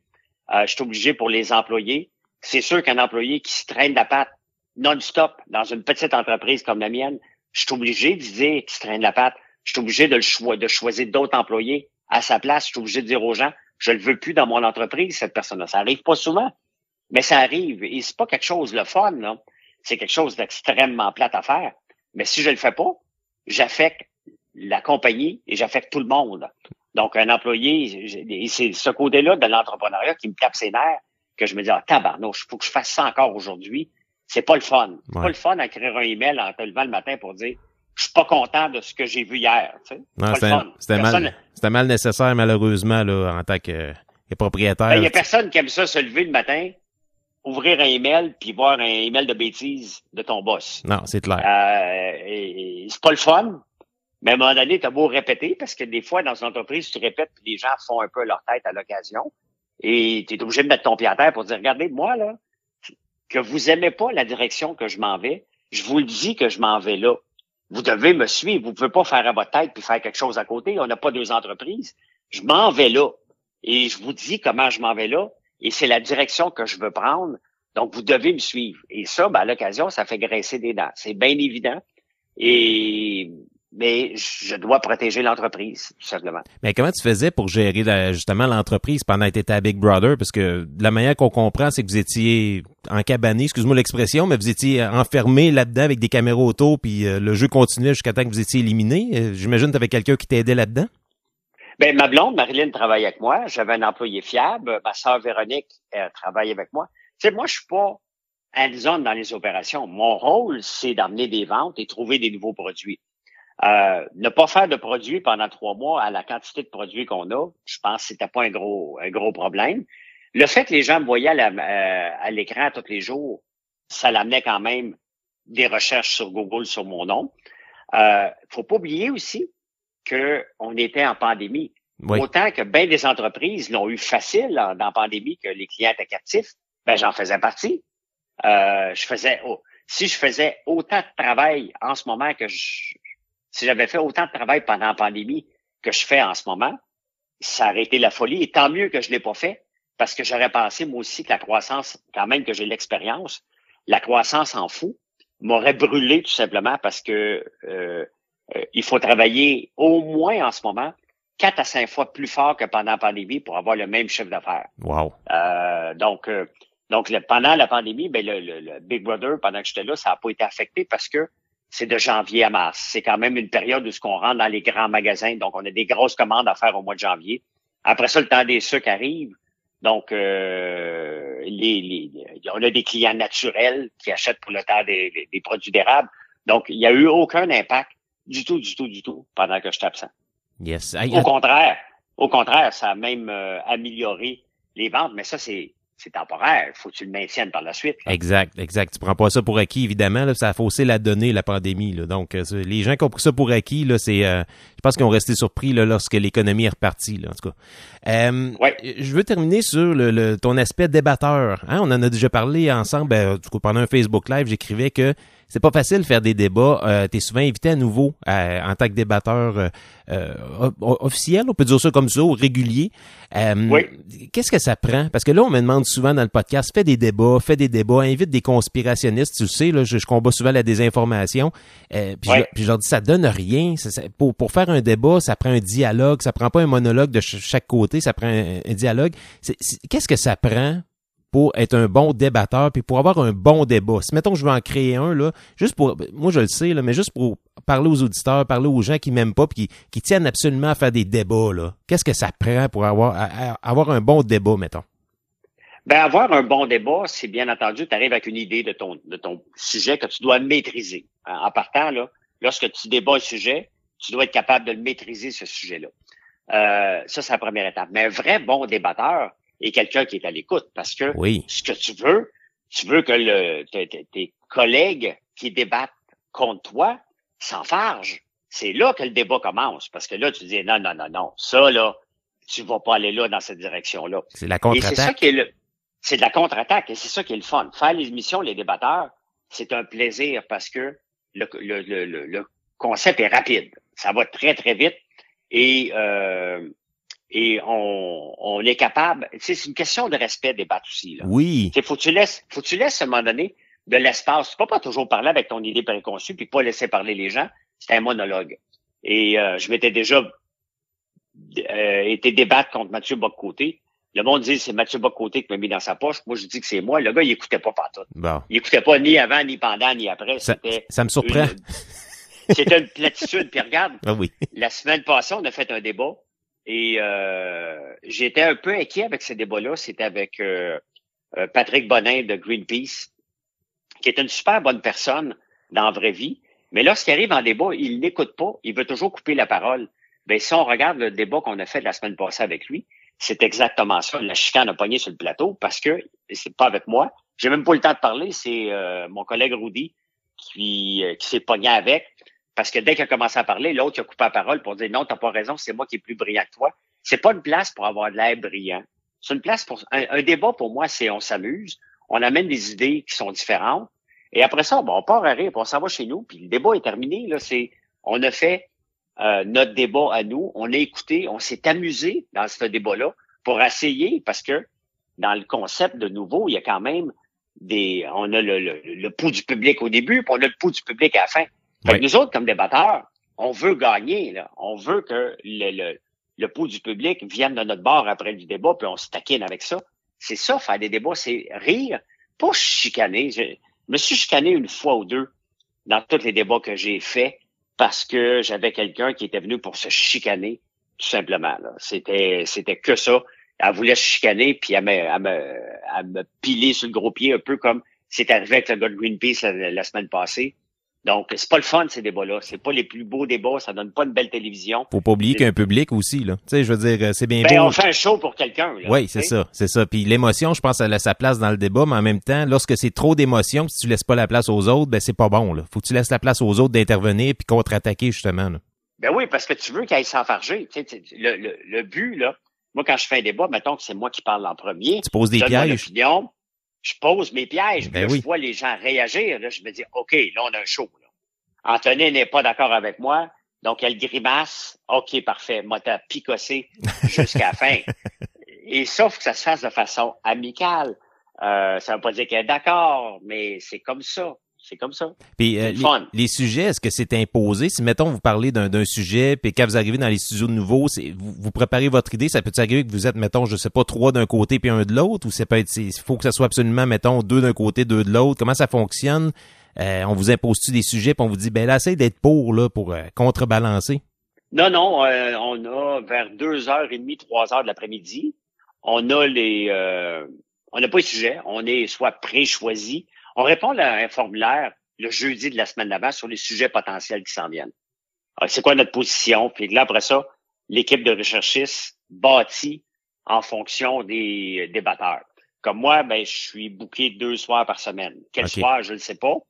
Euh, Victor est deux fois par semaine, Antonine. Donc, il faut qu'il fasse un horaire en fonction, bien entendu, des contrats qu'on a respectivement et en même temps avec les prises de position. Tu sais. Bon, Ça peut arriver à un moment donné qu'elle me dit François, tu dois être oui pour ça, même si je suis borderline non.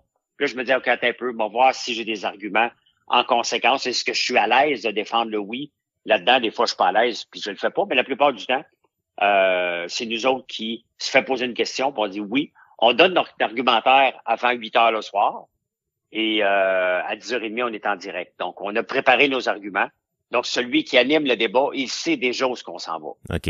Hey, en terminant, je- on va justement faire un court débat, mais c'est moi qui t'impose le sujet, OK? Euh, Parfait. Le sujet, c'est pour ou contre Éric Duhem? Moi, je suis contre. Donc, toi, t'es pour. Vas-y, commence. OK, non, non, c'est une blague. Euh, écoute, c'est un sujet qui a fait beaucoup parler en Oui. fin de semaine parce Oui, oui. que euh, à un moment donné, je peux pas vivre avec du négatif. Moi, je suis un gars qui est positif dans la vie. J'aime ça avoir des débats, j'aime ça donner mon opinion, j'aime ça qu'on me challenge. Mais euh, à un moment donné, Eric, j'ai donné toutes les chances pour qu'il soit positif, qu'il m'emmène. Le programme du PCQ est fantastique. Euh, il est juste mal livré par quelqu'un qui lire tout le temps, qui est toujours en train de brailler, au lieu de faire abstraction de ça, puis ramener son programme, pourquoi que son programme est bon? Et il amène toujours de la négativité, mais tout le temps, tout le temps. Fait que pour ma santé mentale, j'ai juste décidé de le bloquer sur X, puis passer à autre chose. Ça me rend parce que je vais y répondre. Et après ça, je suis pogné dans, dans des conflits avec des gens. Je sais que Oui. c'est plus fort que moi, je vais aller lui répondre. Et Eric, une tranche de la population euh, qui le suit vraiment de façon presque religieuse. Et dès que je touche Eric, je mange la merde. Après ça, ma journée sur les réseaux sociaux, elle est remplie que de négatifs. Donc, j'ai juste décidé de dire, regarde, je ne réponds plus à Eric Duhem. Je le bloque et je veux, je veux pas le voir dans, dans mon fil de nouvelles. Pour, honnêtement, c'est une question de santé mentale. Je- je- J'y prends soin de ma santé mentale. C'est, c'est, faut voir qu'est-ce qui nous rend heureux, qu'est-ce qui nous rend malheureux, qu'est-ce qui nous amène trop de négativité. Et malheureusement, les débats que j'ai avec Eric m'amènent trop de négativité. Ouais. Donc, j'ai juste décidé de tourner la page. Puis, euh. Euh, ça se peut que je le fasse aussi très bientôt avec Gabriel Nadeau-Dubois, qui amène jamais de, de solution. Donc, tu sais, à un moment donné, il faut amener des solutions, il faut être positif. Le gouvernement, quand même, que je, je suis complètement orphelin euh, politiquement. Il n'y a aucun parti qui me représente. Le PCQ pourrait me représenter. Malheureusement, le chef euh, n'est pas n'est pas apte de représenter ce parti-là. Ouais, il va falloir peut-être que tu portes ton propre parti, euh, François. Il y a peut-être des gens qui vont te suivre. On sait jamais. Le, le, le, le parti Popcorn. Je sais pas. Ça a l'air qu'il est bien populaire, ton Popcorn. Ouais, mais j'ai- eu l'opportunité Ouais. de me présenter euh, au, au poste de chef de parti euh, conservateur. On me l'a demandé. J'ai dit non et on est allé voir Eric. Donc c'est ça la vraie histoire. Derrière, euh, ça me pas, ça me tentait pas de partir un parti de zéro parce que c'est un projet. J'ai autre chose à faire. J'ai une entreprise à gérer en premier. Et euh, puis c'est Eric. Eric a dit oui au poste. J'avais dit non. Ouais. Donc euh, euh, puis ça me tente. L'affaire, c'est que j'aime la politique, mais j'ai pas le temps. Et tant mieux, ma co- la compagnie me sauve d'aller euh, en politique constamment. Donc, j'ai des bulles au cerveau. Des fois, je me dis, j'y vais, mais je suis mieux entrepreneur. Yes. Et euh, justement, tes excellents produits, si on veut euh, voir l'éventail de tes produits et tout ça, on va sur quel site, euh, François? FrançoisLambert.one. Pourquoi .one? Parce Ouais. que .com était pris et c'était une joke. Je me suis dit, bah, le monde va rire de moi. Il se prend pour un autre. C'était carrément une joke.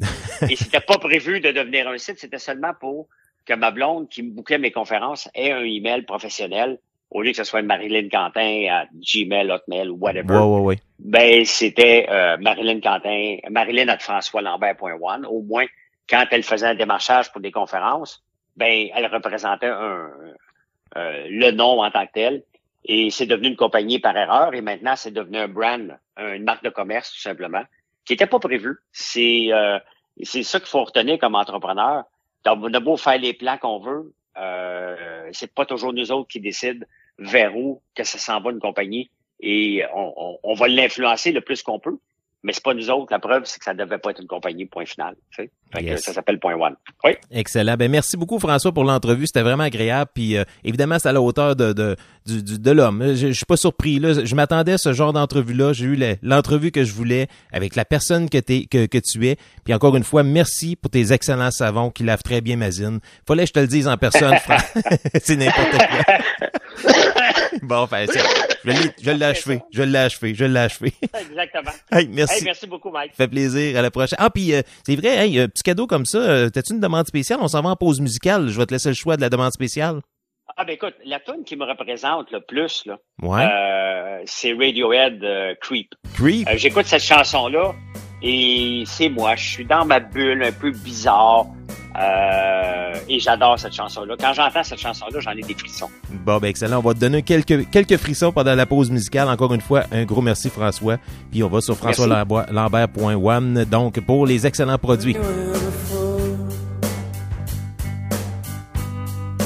look you in the eye.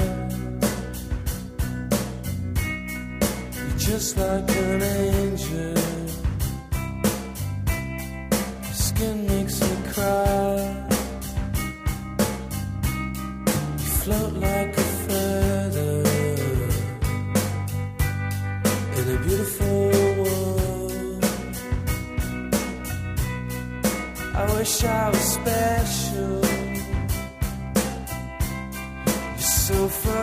special. But I'm a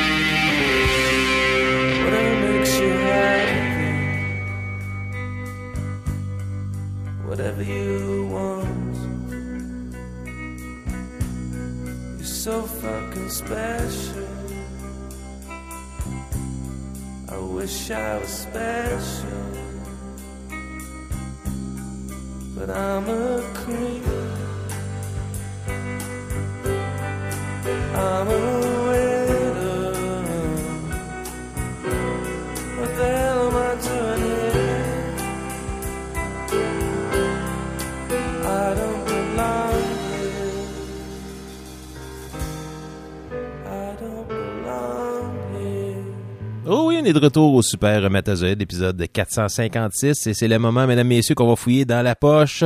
Et non, c'est pas la poche du Père Noël, c'est la poche à Fred, avec Fred Gamache en direct de son téléphone. Salut Fred, comment ça va? Salut beau bonhomme, comment ça va? Ah, beau bonhomme, j'aime pas ça. Je suis le plus beau des omelets, mais c'est bon, je vais le prendre quand même. Ça va bien? Ça va Ben, il bien? faut que tu le prennes, il faut que tu le prennes. Oh, et quand ça vient gratuitement comme ça, on va le prendre, on va le prendre. Euh, oui, ça va bien, ça va bien. Puis toi, euh, toujours, euh, toujours en top shape, euh, oui?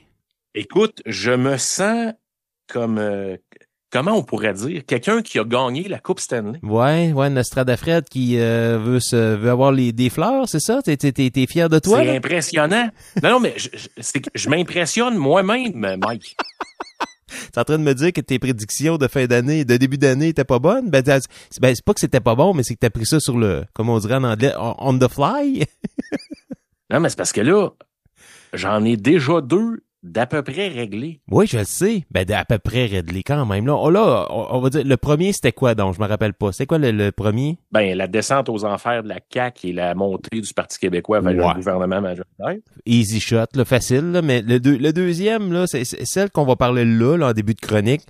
Je- on l- personne ne l'a vu venir, malheureusement. Puis oui, tu l'as dit parce que euh, à propos du roi Charles, tu parlais vraiment de, de que son règne n'était pas respecté, mais là, c'est c'est d'autres choses. C'est une autre situation qui fait qu'il va peut-être euh, s'éloigner du trône. Ben, j'avais, même parlé, si ma mémoire est bonne, ou on en a parlé hors d'onde, que probablement qu'un prétexte de maladie serait la bonne chose. Ouais, ça, je me rappelle moins un peu, mais ça se peut que tu en as parlé pendant la, la chronique. Là. Ça, ça se peut très bien. Ou hors d'onde.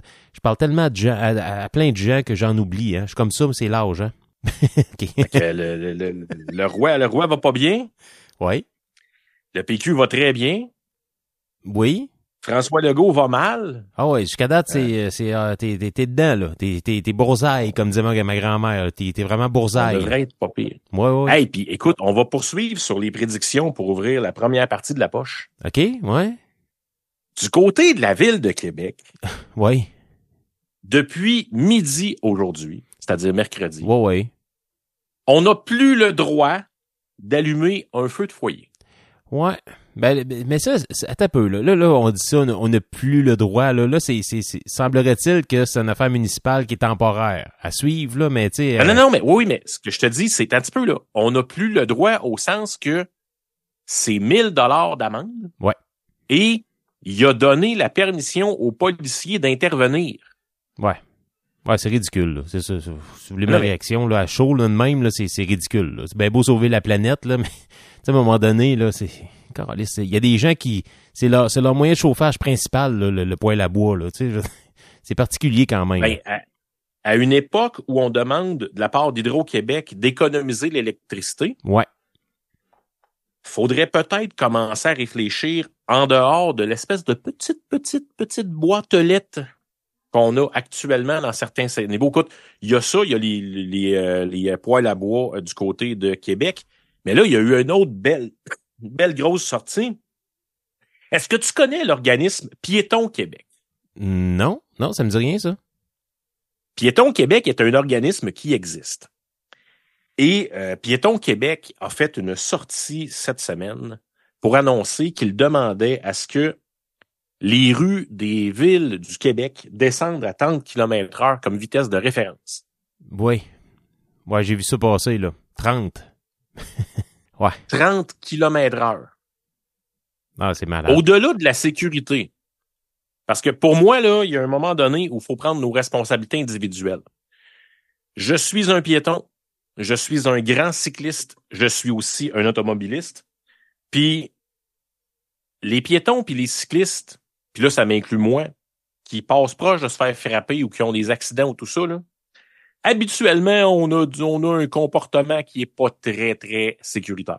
Oui, surtout dans les grandes villes, là, on s'entend. là. À Montréal, là, tu sais, Ouais. les grandes artères passantes, là, Saint- Sainte-Catherine, tout ça, là, les piétons, ça traverse allègrement, que ça soit lumière, pas lumière, ils traversent puis ils se disent ah ben c'est nous autres qui a priori- pri- priorité, donc euh, il n'y a pas d'affaires à passer. Mais ce qui arrive, c'est que des fois, là, il arrive ce genre d'accident-là, puis c'est toujours l'automobiliste qui est, qui est responsable. là. Tu sais, à un moment donné, les feux de circulation sont pas juste là pour les les autos, sont là pour tout le monde. Là. Exactement. Et ça, moi, je, je regarde ça aller.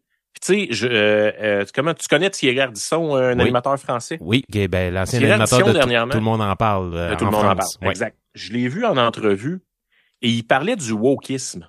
Ouais. Puis je vais t'amener sur cette piste-là, tu vas comprendre où je m'en vais. Il disait le danger du mouvement wokisme, c'est que ce mouvement-là n'apporte strictement rien à la société. On n'invente rien, on montre rien, on n'a pas d'amélioration. Tout ce qu'on fait, c'est démolir par un lobby X, un lobby Y, un autre lobby, puis un ci, puis un ça. Là, on est rendu dans la belle ville de Québec à interdire les poêles à bois pour une raison. On dit qu'il y a des particules. Je m'excuse si vous voulez, de- ils ont, ils ont- il y a à peu près la moitié des quartiers à, à Québec là, qui sont rendus à 30 km heure. Je sais pas si vous le savez, mais un véhicule à 30 km heure, ça, les- ça libère énormément plus de particules fines. Ça, ça, ça consomme trois fois plus d'essence. C'est hyper polluant. Ouais. Fait il y a un moment donné, sortez de votre petite boîte aux lettres de votre idée à vous que vous croyez à- être la meilleure au monde et regardez la, la, la grand, grand, grand écran. À cet écoute, on, c'est ça qui est, ça qui est génial, hein. Avant ça, on avait des petits écrans épais. À cette heure, on a des grands écrans minces. J'ai l'impression que le contenu s'est perdu à quelque part. Ouais, entre les deux. Là.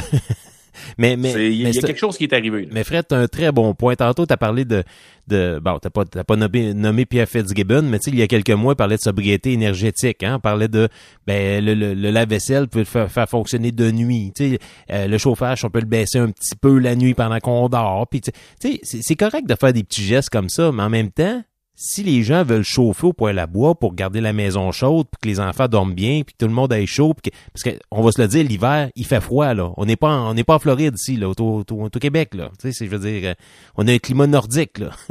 Mais euh, tu sais, à un moment donné, faut que ça suive un petit peu les décisions. Là, là, c'est comme si on nous empêchait de tout.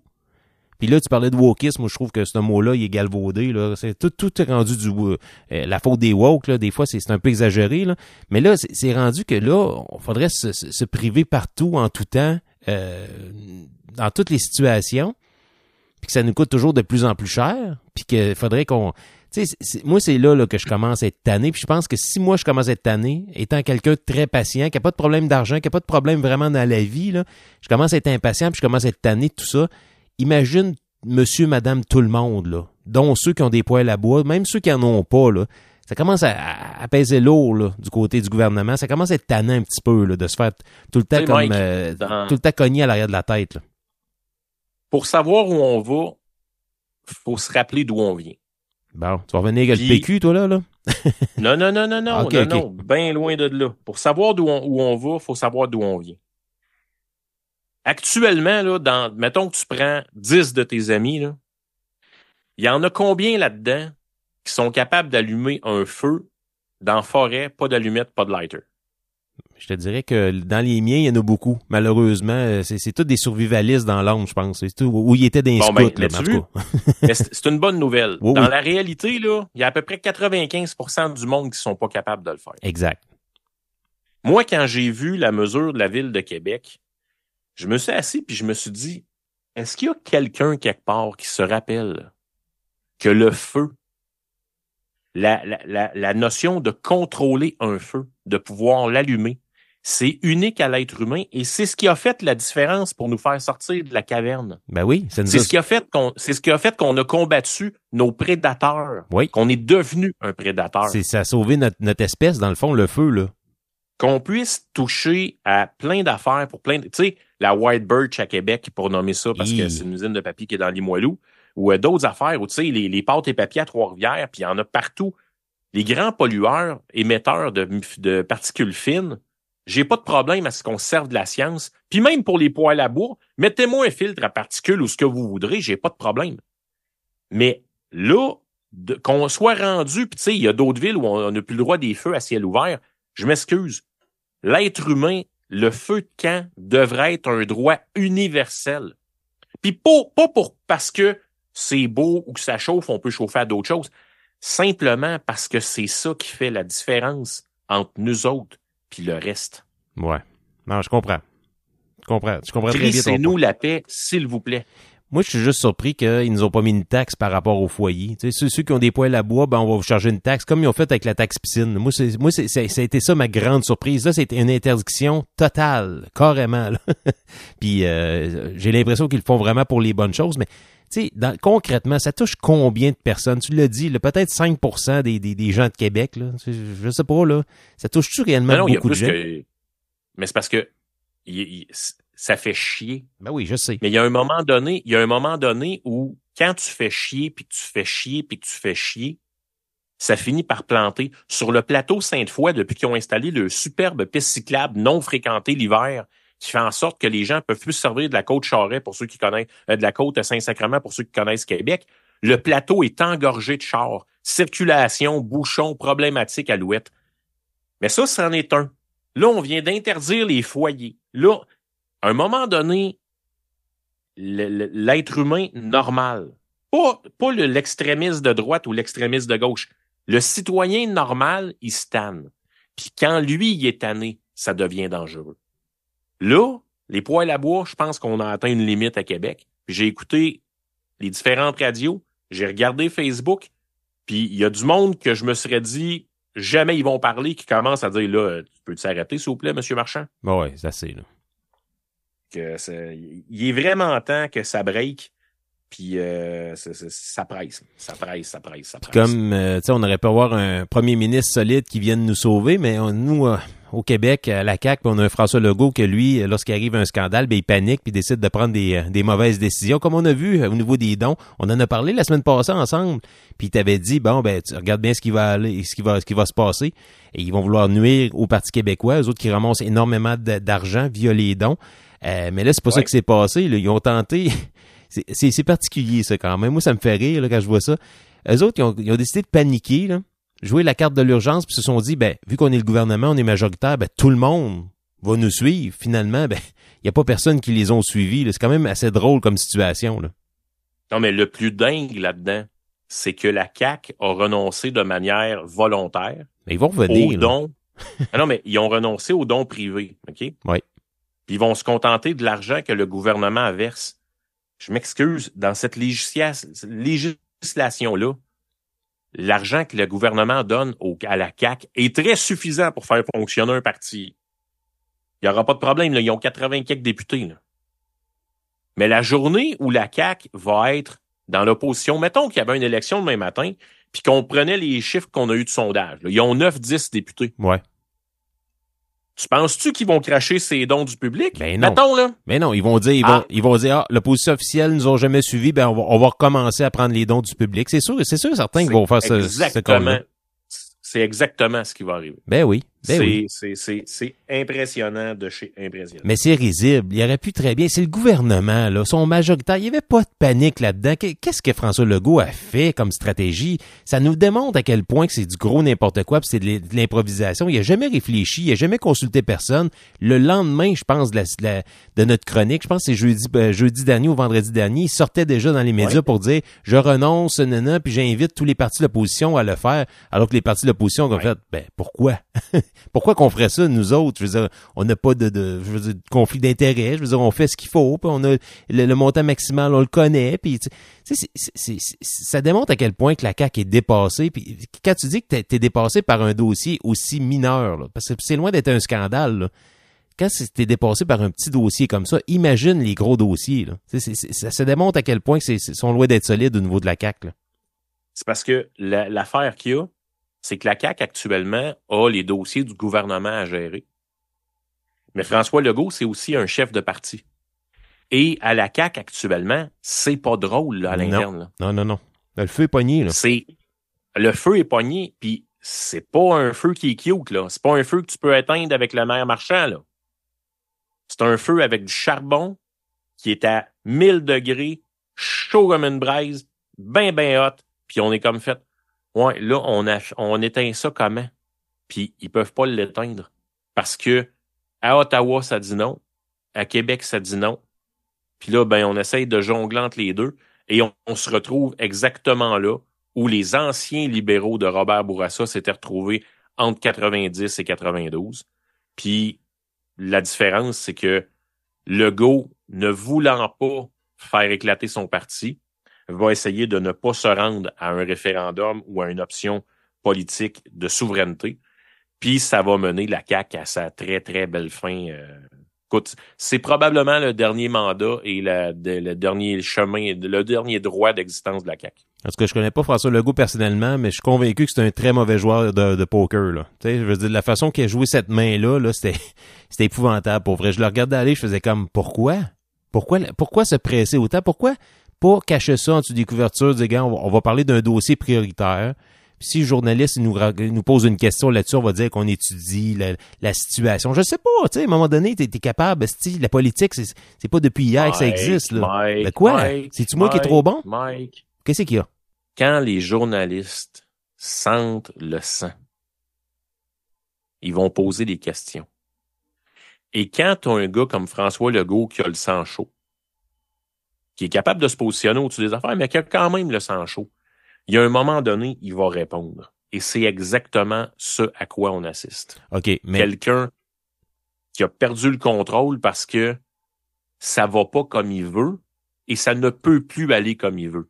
Et je te rappelle, il a perdu le contrôle quand ils ont déclenché les élections partielles dans Jean Talon. ouais, Le- la CAQ, le, le, le point où la CAQ a cassé, c'est quand ils ont commencé d'argent talon et qui ont jamais été capables de se positionner comme gouvernement et qui se sont fait euh, ramasser par le Parti québécois. Je sais pas si Joël Boutin est au courant qu'à quel point qu'elle a fait du tort à son, ancien parti en, quittant la CAQ, mais en même temps, ça a révélé des choses quand même assez impressionnantes. Puis ça a été le début, comme tu dis, de l'achat de la CAQ. Mais pour revenir à ce que tu me disais, tu sais, moi, les, journalistes, même s'ils sentent le sang, même s'ils picossent puis t'agacent avec des questions, là, j'aime bien mieux faire patienter une trentaine de journalistes dans un scrum en face de moi que de décevoir des millions de Québécois en faisant n'importe quoi, parce que les Québécois sont pas caves, là. Ils l'ont vu pendant la pandémie, il y a énormément improvisé, puis on se disait, bon, on est dans une pandémie, on peut pardonner, c'est correct, puis on passe par-dessus ça, puis on continue à vivre. En tout cas, moi, c'est moi c'est comme ça, je pense que toi aussi, il y en a qui sont qui l'ont encore de travers dans la gorge, puis on vous comprend, là.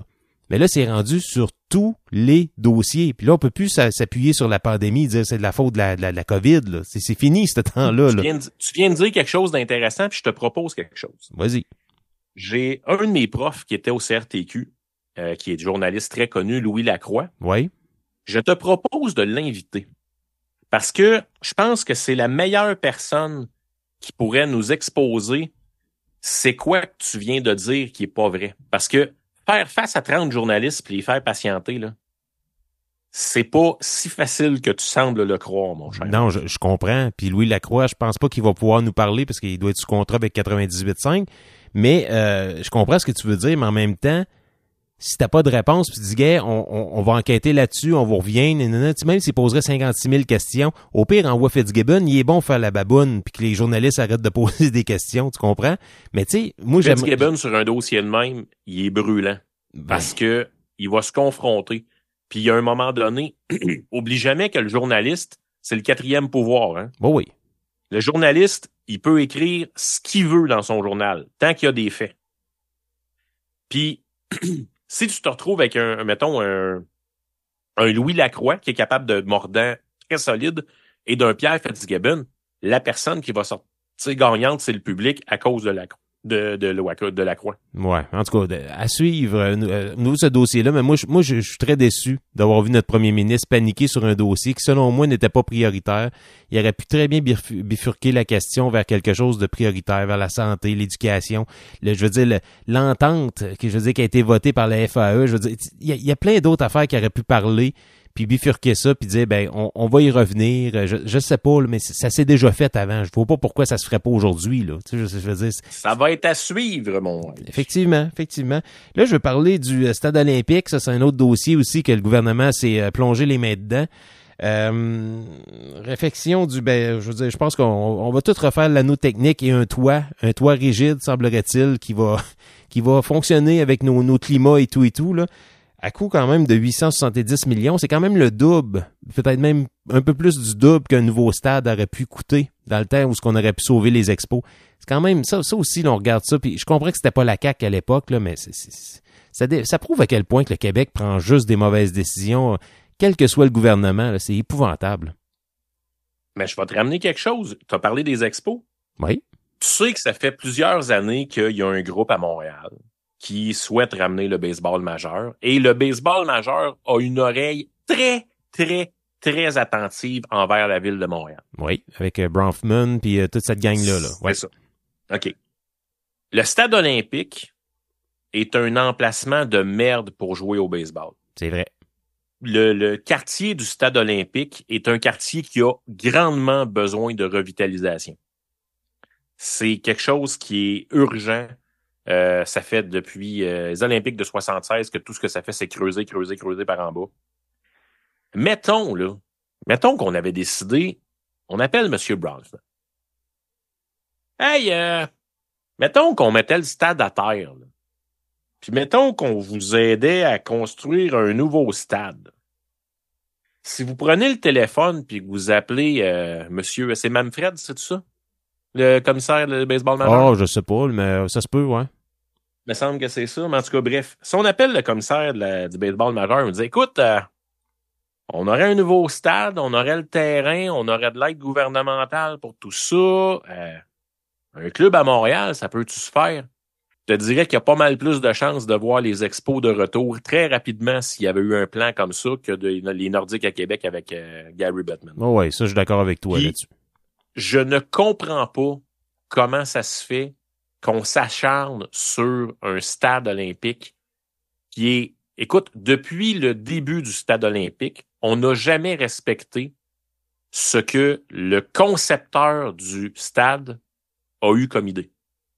Et ça, tu sais, Ro- Roger Taillibert, là, c'est pas un clown comme architecte. Non, non, non. Respecté, là. Le, le stade olympique, c'est une prouesse technique mondialement reconnue.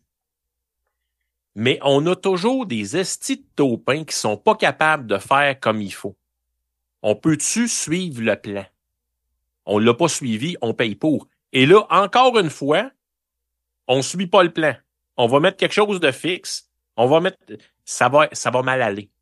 Puis à 870 millions, là, prenez 870 millions, crissez ça à terre, parlez avec la gang de Bronfman puis du baseball majeur, construisez un stade qui va être un stade des ligues majeures, quelque chose qui va pouvoir recevoir des spectacles de ci, de ça, alouette. Puis à côté, l'impact a déjà ses affaires. On peut-tu faire de, de ça un centre sportif sur le sens du monde, puis un centre de spectacle, Ouais. mais d'arrêter de mettre de l'argent dans un bol de toilette? Ben, surtout que le bol de toilette, il y a déjà près de 50 ans. Puis ça, là, je, je- vous, vous regarderez partout dans le baseball majeur ou les stades. 50 ans, c'est pas mal la date, les, les- années limites. Là. On tombe rapidement avec une nouvelle construction des nouveaux stades et de, de quoi de, de plus euh, de plus moderne, de plus fonctionnel. Euh, on est dans une situation qui est pas facile avec l'inflation, problème de logement, problème de ci, problème de ça. Donc l'argent, il me semble qu'on aurait pu l'investir ailleurs. Ça, c'est un autre, un autre, euh, un autre point important là-dedans. De ce que j'ai lu, on espère que le stade olympique va rapporter dans les poches des Québécois et des Montréalais entre 15 puis 25 millions par année. Chris, sont mieux d'inviter Metallica dix fois par année pendant 20 ans. Là. Non, mais c'est- Tu sais, à un moment donné, ça, ça va être ça. Là. Ça n'a aucun Christie de bon sens de dépenser 870 millions pour espérer des retombées de 15 à 25 millions par année. C'est ridicule de chez ridicule, puis il faut que ça cesse. Parlons avec les joueurs du milieu où on peut jouer, c'est-à-dire les Bronfman, puis on re... Tu sais, les expos seraient à Montréal, il y aurait du monde dans le, stade pour aller voir du baseball, là. Mais pas dans le stade olympique. Ben, c'est ça. C'est ça mon win, là, parce que, tu sais, grosse boîte de ciment là, qui, qui, euh, qui fait de l'écho, là. T'es loin du jeu. Tu sais, c'était pas un stade fonctionnel pour le baseball. Ça faisait la job, mais c'était pas, c'était pas cool, là. T'allais au stade olympique, c'était impressionnant. La première fois que tu vas au stade, c'était impressionnant de voir le, le baseball, mais t'es loin de l'action. Si tu vas dans d'autres stades, mettons, à Boston, New, euh, New York, n'importe où, c'est fonctionnel pour du baseball à la base. Là, ce, stade-là, c'est bon pour du baseball. Là, tu peux déplacer une rangée d'estrade pour faire pour faire un terrain de football. Tu peux, euh, tu faire un, un- un genre de spectacle, mais que t'entends absolument rien. Il y a rien de fonctionnel dans ce foutu stade-là. La meilleure idée aurait été de le sacrer à terre, mais encore là, Caroline Proux de la CAQ, elle disait que si on le mettait à terre, pour ramasser les débris puis le mettre à terre, ça allait coûter 2 milliards. 2 milliards, Asti. 2 milliards, c'est, c'est, c'est trois stades de même là, qu'on pourrait reconstruire. là. Mike, c'est Mike, particulier. Mike. Mike, Mike, Mike, Mike. Qu'est-ce qu'il y a 2 encore? milliards pour démolir le stade, là. Caroline, s'il te plaît, rends-toi service. Ravale ça, puis parle plus. Fais pas un Bernard Drinville de toi-même, s'il te plaît. Ouais, ça, c'est une maladie à la CAQ, ça. De, de, de, de dire des affaires et pas les comprendre. Là. Ça, c'est vrai. 2 milliards! 2 milliards! C'est fou, là. Ça, c'est comme le tunnel à 5 milliards à, à- à Québec. 5 milliards, 8 milliards, 12 milliards, le tramway. Un tramway. On était rendu dans... C'était c'était débile, c'était débile. Il y a un moment donné, on peut-tu se mettre les pieds à terre, là? Puis comprendre la réalité de la bebelle? On peut-tu arrêter de lancer des chiffres qui ont pas de style de bon sens? Ben, le toit. Le toit, 870 millions. J'ai hâte de voir le chiffre final quand ça va être terminé en 2000, c'est quoi, 2028? Je sais pas trop, là. Ça va, ça va Hey, dépasser écoute, ça, sais-tu là. qu'est-ce que je propose? Sais-tu qu'est-ce que je propose? Un pool. non, non, non, non, non, non, non. On va faire quelque chose, OK? On va appeler Crane, là. Tu sais, les spécialistes de la toilette, là, Crane. là? Ouais, ouais, ouais. Imagine que l'anneau technique, c'est le bord d'une d'une bolle de toilette, OK? On installe un bidet géant. Non? Et non, non. Et que on installe un toit qui se relève pareil comme une bolle de toilette. je suis, je te le dis, je suis certain que si on parle avec Crane, Il y a un commanditaire. on peut avoir quelque chose qui coûtera pas cher. En fibre je de suis verre. certain. Ah, je sais pas, en fibre de verre, en plastique, en peu importe, mais je suis certain que si on sort de la boîte puis on pense bol de toilette sur le stade olympique, on pourrait même installer une floche en haut pour lever le, le, le, le toit. Ça serait beau, hein? Oui, oui, oui. On pourrait même marquer Crane sur le dessus de, de la, de la bolle, justement. Ça ferait une Une publicité. commandite. Ben oui, ben oui. J'embarque là-dedans, moi. Ouais. Ah. On fait tout ça, Mike? Bah, je sais pas. Les jokes de toilette, il y en a déjà pas mal sur le stade. Moi, moi, moi ce qui m'inquiète, c'est vraiment le côté monétaire dans tout ça. Tu sais, on en parle. Je sais qu'on réglera rien aujourd'hui, là, mais calé, c'est encore 870 millions et plus, là, parce qu'on sait que ça, ça va pas être moins que ça, là. euh, sur un stade qu'on le sait qu'il sera pas meilleur. C'est c'est ça qui est fatigant là-dedans. C'est comme si tu avais un employé à ta shop que tu lui donnais des trainings à toutes les à tous les six mois pour espérer qu'il soit meilleur, mais il est pas capable de rien comprendre. Tu vas-tu investir toute ta vie sur quelque chose qui sera, qui sera jamais fonctionnel?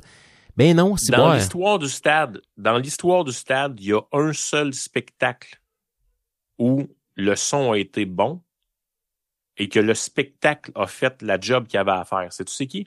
Ben, je, vais, je vais faire un guess. Pink Floyd. C'est Pink Floyd. Ouais. Les, les gars, tu sais, puis la tournée de Pink Floyd dans ces années-là, c'est une tournée où ils ont jamais fait de l'argent, OK? Tout ce qu'ils faisaient, c'est prendre de l'argent pour le dépenser dans la prochaine ville, en technique, en tout ce que tu veux. C'est-tu la C'est tournée, la tournée euh, la plus chère de l'histoire. Division, Division Bell dans les années 90? Exactement. OK. C'est exactement ça. OK? Et les gars, parce qu'il y avait trois équipes dans la tournée qui se promenaient de ville en ville, les gars de Montréal sont arrivés trois semaines avant le spectacle. Hey. Ils ont installé des panneaux acoustiques dans ils ont vraiment étudié le stade de fond en comble, ils ont installé des affaires pour que le son rebondisse pas pis ci pis ça. Trois semaines de temps.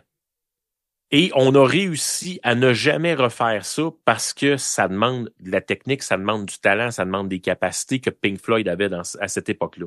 Il y a un moment donné, faut arrêter de s'acharner. C'est ça. Le stade olympique, c'est une erreur. Le stade olympique, on l'a jamais fait comme le, le, le gars l'avait pensé. On l'a jamais traité à bons égards comme il aurait dû être traité.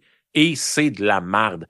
On fout ça à terre, on rebâtit en neuf, puis on fait quelque chose sur le sens du monde, comme les Québécois sont capables de le faire. Ah, Quand tu dis que le stade olympique n'était même pas terminé, le mois était même pas terminé, puis c'était le temps des Olympiques, c'est pour vous dire à quel point que ça n'a pas été fait dans le sens du monde. Là. Tu sais, c'est, c'est, c'est Ouais, mais il y a épouvantable. ben, ben, Ouais, mais il y a ben, ben, ben des solages à Longueuil et Laval qui se sont coulés avec du béton du stade. Oui, oui, puis des camions pleins qui faisaient le tour, puis à chaque fois ils chargeaient, puis c'était le même ciment qui était dedans là aussi. Là. Tu sais, il y en a eu des Et c'est scandales comme ça. Ouais, ouais, je, je suis bien d'accord, je suis bien d'accord avec toi, mais euh, c'est ça. Mais- mais tu parlais de, de Pink Floyd. Il y avait conseillé ACDC aussi qui était venu à Montréal au Stade olympique. Je me rappelle pas quelle tournée. Oui. Puis euh, il avait tenté de Oui. faire la même chose avec des panneaux acou- acoustiques, puis ça avait été l'enfer. Ça avait pas fonctionné, mais pas du tout. Donc, c'est- pas un gage de, de, de, de succès. Tu sais, Metallica sont venus l'été passé. Les gens étaient comme, ben, moi j'ai entendu de quoi, mais j'étais collé sur la scène. Ceux qui étaient dans les estrades jaunes, là, qui bougeaient tout le temps, là, ben, c'est- ils entendaient rien. Là, ils étaient, oh, oh, ok, Ah non, ah, ok, ok, mauvais. ok, c'est For Whom the Bell Tolls. Ils entendaient la tune, mais juste à un moment donné, pendant la chanson, c'est à ses poches. Est-ce qu'ils payaient 400 pièces un billet puis ah, savoir quelle chanson qui joue en plein milieu de la tune Mais non, c'est poche. C'est pas fait pour ça. Ça a été fait pour, oui, voir euh, des compétitions d'athlétistes ou de, de course. C'est correct. T'as pas besoin de beaucoup d'acoustique. Mais tout ce qui est spectacle, euh, tout ce qui est sport d'équipe, quoi que ce soit, c'est pas fait pour ça. Même le soccer. Le soccer, l'impact va jouer là des fois en début de saison quand il fait froid. Là, t'es loin de l'action. Moi, été voir une game des Alouettes il y a, il y a longtemps. T'es loin de l'action. Tu vois rien. L'ambiance, t'entends le monde crier à l'autre bout, là. T'as l'impression qu'ils viennent de la Chine tellement que l'écho est loin. Tu sais, c'est- pas cool. Il n'y a pas d'ambiance. Il n'y a pas de son. Il y a pas. moi ça à terre. Moi, je suis d'accord avec toi là-dessus. Que ça coûte un ou deux milliards. un moment donné, il faut prendre une décision logique, là, puis il fonctionne pas, le stade. Il est pas fonctionnel. Mettez-le à, à terre, puis construisez d'autres choses qui pourraient être plus utiles pour le Québec de demain. là, tu sais. C'est un peu ça, je ouais, mais pense. tu à sais. Mike. Mais tu sais, Mike. On ferait de la peine à Valérie Plante. Elle aime ça, le stade. Puis le- Denis Coderre aussi, selon moi, il pleurait en petite boule. Mais tu sais, en tout cas, les, les nostalgiques, euh, je sais pas quoi leur dire dans ce, dans ce dossier-là, là, mais à un moment donné, là, c'est, quand tu mets de l'argent dans le feu, là, puis t'en remets, puis t'en remets, tu t'aperçois que le feu, là, il fait juste grossir, puis ton argent diminue. C'est à peu près ça, le stade olympique. Là. Hey, on a un peu... Effectivement, hey, Oui, en terminant, Mike, vas-y. Parmi toutes les prédictions que les gens ont fait sur euh, 2024, Oui. quelle est la prochaine à se réaliser? Euh, la, la fin de Selon carrière d'Éric Lapointe. toi. Fin de carrière d'Éric Lapointe, c'est terminé. Il il a- même plus le droit de faire des shows à Victoriaville, là, tu sais, à un moment donné. Là. Tu penses que la pointe, ça va être fini? Ben non, je fais des farces. Là. Je voulais juste parler d'actualité, mais ça serait quoi la prochaine? Je sais pas. Je sais pas, j'ai l'impression qu'on va... euh, j'ai hâte de voir le, le Parti libéral. J'ai eu des échos que là, il avait repoussé la, la course à la chefferie, mais euh, l'entrée dans la partie de Denis Coderre euh, ferait en sorte que ça pourrait être devancé. Ah. J'ai hâte de voir la suite. Je pense que notre prochain gros euh, gros wake-up, ça va être le Parti libéral du Québec. Là, il y en a un, là, que. Il y, a- il y a quelques auditeurs qui m'ont parlé d'un candidat là, pour la chefferie du Parti libéral.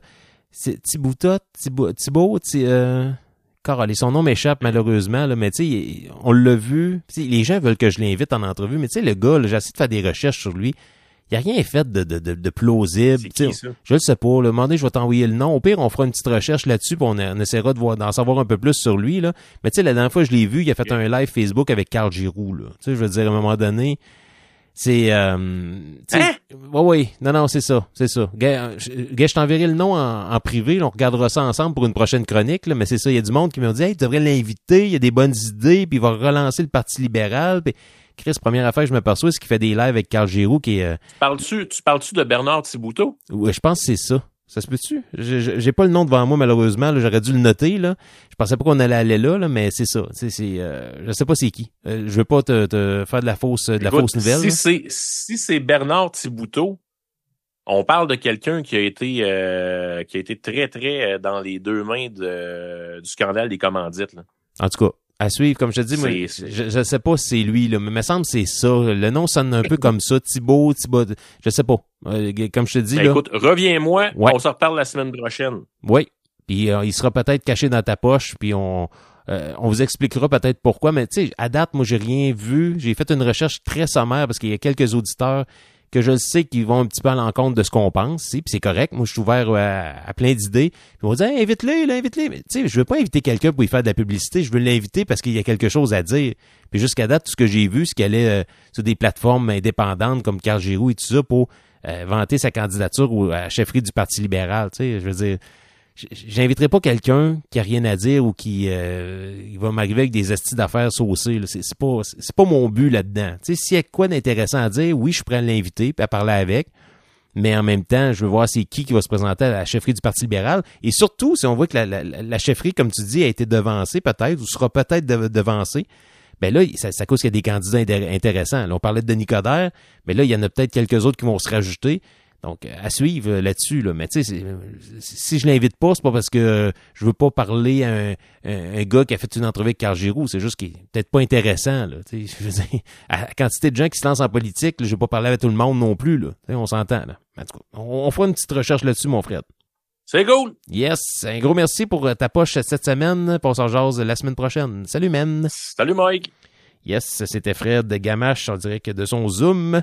Et on a fouillé euh, dans sa poche, euh, mesdames, messieurs. Et là, euh, ça va vite, mais je vous rappelle que la semaine prochaine, c'est le Super Bowl 58. Et on faire une courte pause. Au retour, Simon Bussière sera avec nous et va nous lancer ses prédictions et son analyse pour le gros match de dimanche. Moi, j'hésite, là. J'hésite entre aile de poulet puis Poutine. Donc, c'est ça mon, gros débat pour le Super Bowl 58 de dimanche. Donc, on fait une pause et on revient avec la suite du Super Matozoïde. Vous écoutez présentement le Super Matazoïde avec Mike Tremblay. Un homme qui anime son podcast en bobette et en pantoufles. OK, revoyons les règlements. Tu peux pas quitter le premier but sans prendre une bière. Celui qui compte un point prend une bière. Vous devez prendre une bière au début de manche de chiffre impair. Oh, puis la quatrième, c'est la manche à bière. Hey, on sait comment jouer à balle molle. Vous êtes présentement à l'écoute du Super Matozoïde avec Mike Tremblay et sa maladie mentale.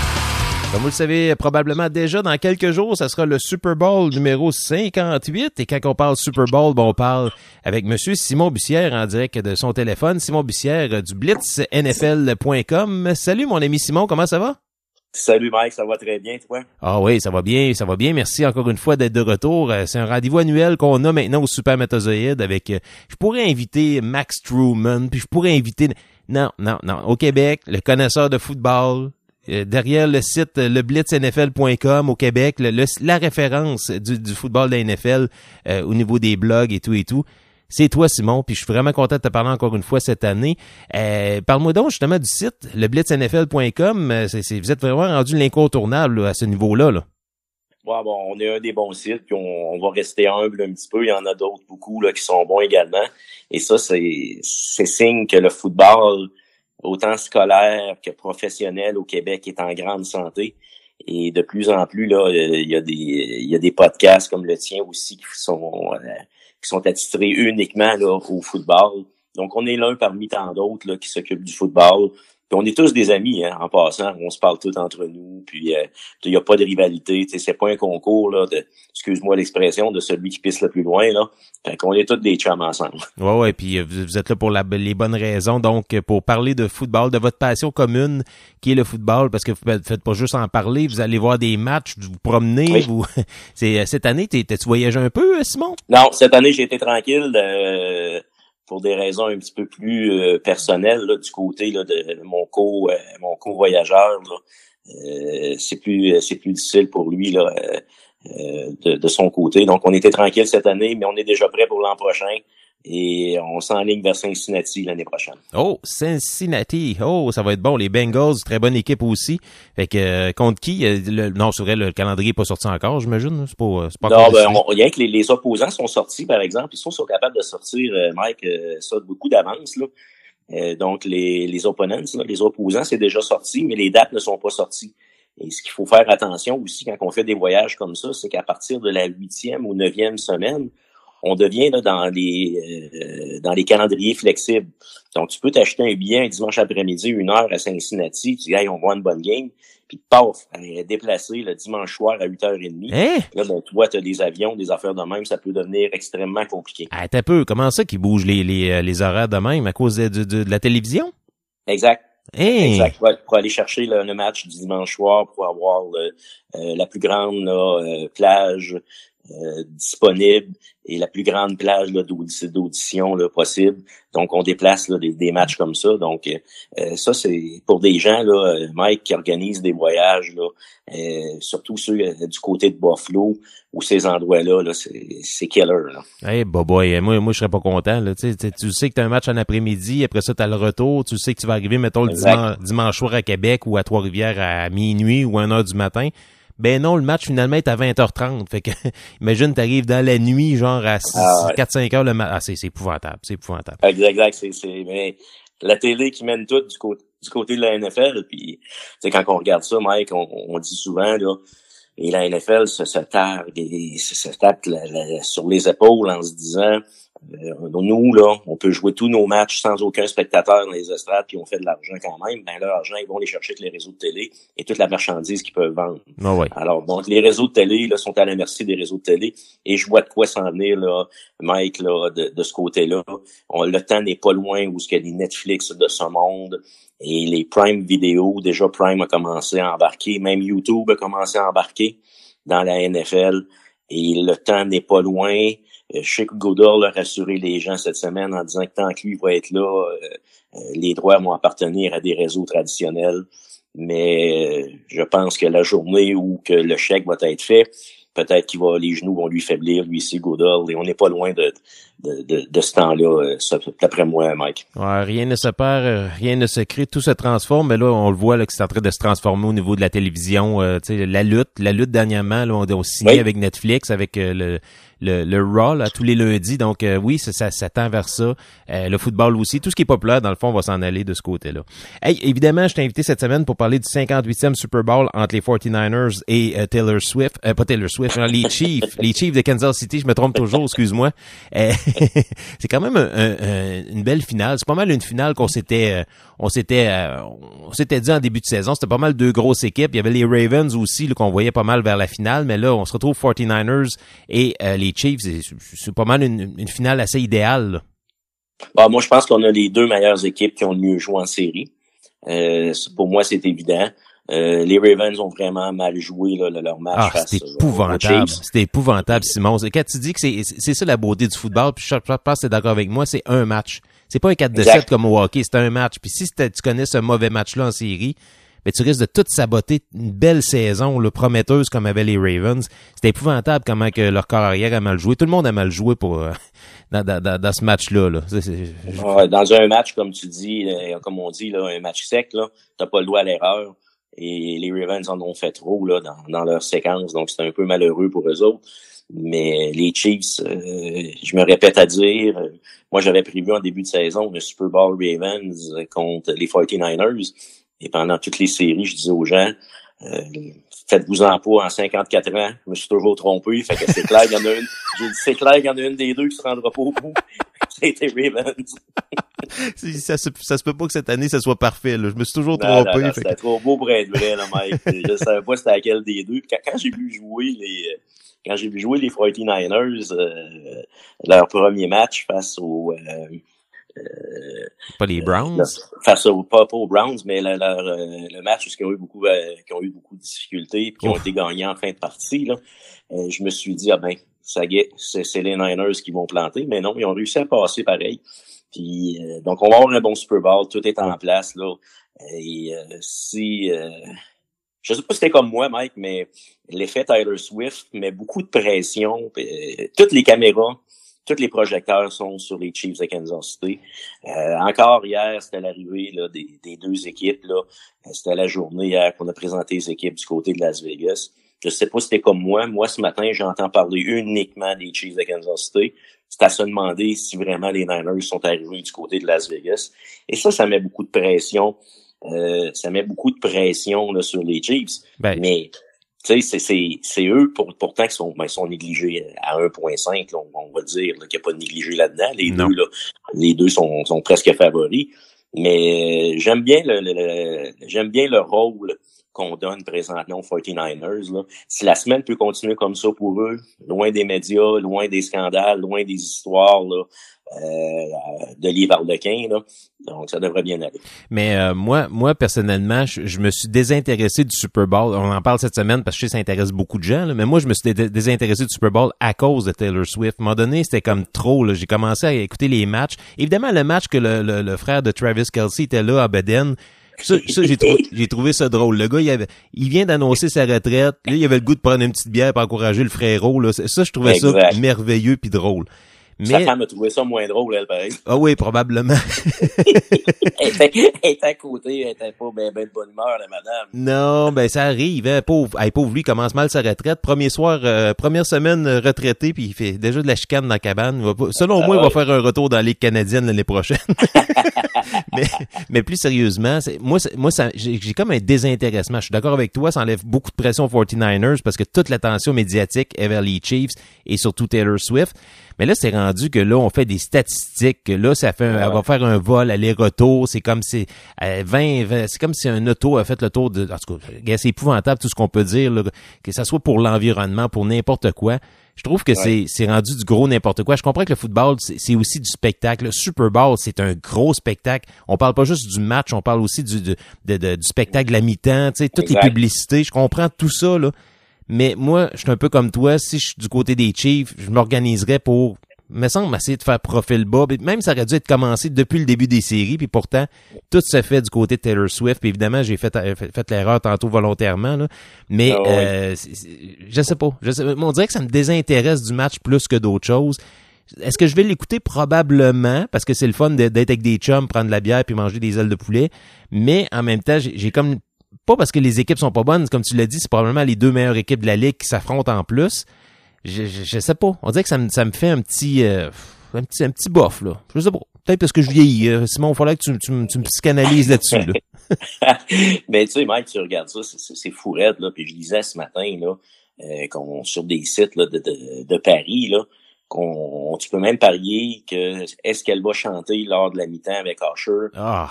euh, oui ou non. Euh, donc, euh, tu il y a toutes sortes d'affaires qui, tu la NFL s'en sert beaucoup. Je pense qu'elle a amené une nouvelle clientèle à la NFL, sans aucun doute. Mais un gars comme toi, un gars comme moi, on est tanné de l'avoir. C'est correct, là, c'est beau, là. euh, euh, elle est au football, puis c'est bien correct. Puis ça, ça me rappelle un petit peu pour les fans de basketball, là. Euh, t'avais, euh, t'avais un acteur qui était toujours là, au match des Lakers de Los Angeles. C'était Jack Nicholson? Exact. Puis Ouais. tu le montrais tout le temps, il le montrait tout le temps. C'était, les caméras étaient sur lui quasiment trois, quatre jeux. Bon, ça, c'était correct parce qu'on on en revenait un peu. Puis un peu, un peu aussi, c'était à l'époque des, où ce que les réseaux sociaux n'étaient pas aussi présents qu'aujourd'hui. Mais à un moment donné, il faut en revenir, là. Puis, le- let's play the game, puis euh, le- laissons de, l'espace aux joueurs. C'est eux les acteurs là, du spectacle. C'était pas Taylor Swift. Taylor Swift, là, elle va faire aucun toucher dimanche soir. Là. Elle va faire aucun bloc. Elle va faire aucun botté. Taylor Swift, ce qu'elle va faire, c'est qu'elle va faire la, excuse-moi l'expression, je serais pas fin, là. Elle va faire la greluche d'instant, là. Ouais. C'est assez, là. Je suis assez, moi aussi, je suis écœuré de ça. Ouais, ben tu sais, c'est ça qui arrive pendant le match. Aussitôt que le ballon passe à trois pieds de, de, de Travis Kelsey, ben c'est que là, il faut qu'il monte absolument sa réaction. S'il y a un touché, il faut qu'il monte la réaction de Taylor. Faut que s'il échappe le ballon, ben c'est la réaction de Taylor Swift. Tu sais, à un moment donné, ça cause. Pouvez-vous la laisser tranquille, s'il vous plaît? Là? Elle est pas là pour donner un spectacle. Oui, je comprends, comme tu l'as dit, la NFL l'utilise. OK, c'est correct. Ça fait partie de la game, si je peux comprendre, à un moment donné. Pour les vrais amateurs de football, puis je le dis pas juste parce que moi je le pense, je l'ai lu énormément à plein d'endroits. Les gens sont un peu, sont un peu tannés. Pas parce qu'elle est pas belle, Exact. pas parce qu'elle chante pas bien, Non, pas, non, tu sais, non. je veux dire, elle a plein de talent, là. Mais tu sais, les gens qui vont aller voir son spectacle vont payer son billet pour aller la voir chanter, ils vont en profiter du show. Là, on veut voir un match de football. Puis si c'est elle qui chante à la mi-temps, ben ça sera elle. Mais on veut pas savoir. En tout cas, je, je- je Ah passe ouais. un peu pour un chialeux, là, mais c'est moi, moi, moi, depuis quelques semaines, là, mon idée commence à se faire pour le Super Bowl. Puis je suis même pas sûr que je vais l'écouter. Ça, ça va être un, je vais être un late bloomer pour le match. Là. Mais Mike, on t'embarque tout dans le panneau, gars, ça fait 5-6 minutes qu'on en parle. Bon, ouais, exact, exact. Bon, ouais, parlez-en bien, parlez-en mal, mais parlez-en. Exact, D'accord avec toi. Hey, concrètement, tu sais, tu te rappelles ma fameuse question classique, hein? Si j'ai un vieux 2 à gager. ton vieux, ton vieux vin, oui. Ouais, mon vieux 2. Moi, c'est, moi, je gage à coup de 2. Mais 20, c'est trop pour moi, là. On est en inflation, là. Mais, mais, mais, mettons, un vieux 2, là, sur le match, là, on gage sur qui, là? Tu l'as dit, là, ça va être un match très serré. Moi, j'aime beaucoup les 49ers. Pas que je déteste les Chiefs, mais que j'aime les 49ers. sont bons partout. Tu sais, tu- c'est quoi ton analyse du match? Puis euh, même à certaines positions, qu'est-ce qui pourrait faire la différence? Ben, moi, je vais avec les Niners parce que je les prends en début de saison. Puis je veux pas changer d'idée. Mais aller jusqu'à preuve du contraire, les euh, Chiefs de Kansas City, aller jusqu'à euh, 10h, 10h15, 22h, 22h15 euh, dimanche soir, sont les champions du Super Bowl. C'est eux qui ont été à perdre. C'est eux qui ont gagné l'an passé. Donc, on, c'est dur de répéter un dans la NFL deux années de suite de remporter le, Super Bowl. Ça, c'est la première étape. La deuxième, ben moi, je pense que les Niners sont dus. Sauf qu'ils m'ont ils me font peur en série, les Niners. Euh, je m'attendais à une domination plus élevée de leur défensive. Je pensais que leur défensive sortirait plus forte, euh, serait plus dominante dans, dans les matchs qu'ils ont joués. Donc ça, un peu, ça me préoccupe, mais la bonne nouvelle là-dedans, c'est qu'on a eu deux semaines pour se préparer face à Patrick Mahomes et sa bande, parce que la défensive des, euh, des 49ers a eu beaucoup de difficultés contre la passe, euh, autant en saison qu'en série. Là. Donc, ça n'a pas été évident, mais on est quand même la deuxième équipe là, qui accorde le moins de points dans une partie. Donc, ça, c'est la bonne nouvelle pour les 49ers. Et moi, je pense que offensivement, euh, c'est sûr qu'un gars comme Brock Purdy a beaucoup de pression. Euh, la défensive des Chiefs là, sera dans le champ arrière. On va lui mettre énormément de pression et on va mettre énormément de pression sur le front euh, offensif des 49ers pour autant empêcher Purdy de s'installer et empêcher des gars comme Debo Samuel et Christian McCaffrey là, de s'échapper dans le champ arrière avec le ballon et de courir. Donc ça, ça va amener euh, Brock Purdy à agir rapidement. Lorsqu'on agit rapidement ou ce qu'on a peu de temps dans la pochette, ben c'est des passes courtes. Donc toute la défensive va se, se, se, se baser là-dessus du côté des Chiefs et du côté là, des 49ers, ben tout, euh, moi, ils m'ont pas impressionné, surtout con- contre la course.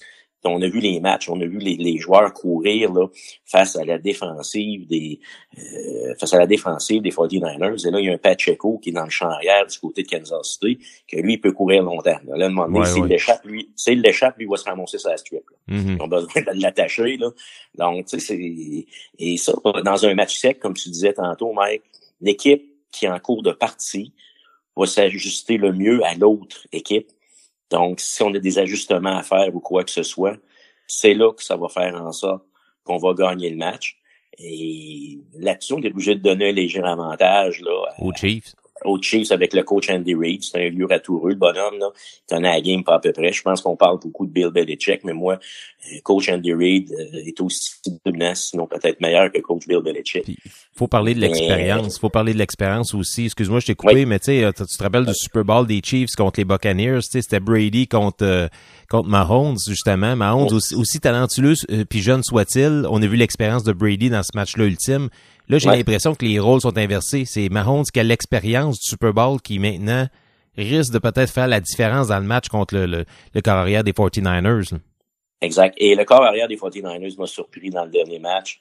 Moi, je pense qu'il a fait la différence. C'est lui, Brock Purdy, dans le dernier match qu'il a joué, qui a fait la différence face au Lion lorsqu'il a fait deux ou trois courses. Là. Il n'était pas reconnu, Brock Purdy, pour courir avec le ballon. Et là, il a décidé, lui, qui partait avec la roche, là. Et il dit, moi, regarde, euh, Oh, ça marche pas, là, mais je vais courir. Fait que ça, ça m'a énormément surpris. C'est une dimension qu'on a ajoutée là, à Brock Purdy dans ce match-là. Et là, ben, quand tu analyses la game, puis tu analyses le match, puis toi, ben, tu regardes les bandes vidéo, ben là, le- le- le- les unités défensives du côté de Kansas City se doivent d'ajouter euh, une option au jeu de Brock Purdy, c'est de dire, ben, hey, il court, lui. Donc, il va falloir faire attention aussi à ses courses. Et il y a une équipe tellement rapide, puis c'est une équipe des 49ers qui sont bons des deux côtés du ballon. Mais ça joue sur le terrain. Donc, l'équipe qui va copier ça encore là, on disait tantôt, c'est un match sec. Il faut pas commettre d'erreurs. L'équipe qui va commettre le moins d'erreurs possible va s'en, va s'en aller là, avec le match. Quand on parle d'erreurs, on parle d'échappée, on parle d'interception.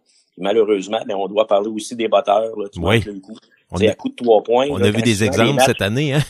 Exact. Ben oui, puis quand tu arrives à la fin de la game, puis il te manque deux points, puis il te manque trois points, ben c'est peut-être le botté que tu as manqué sa première série de jeux là, Mm. euh, que- que- qui fait la différence dans le match. Fait que, quand on dit la vieille expression, faut pas laisser de points sur le terrain. Là.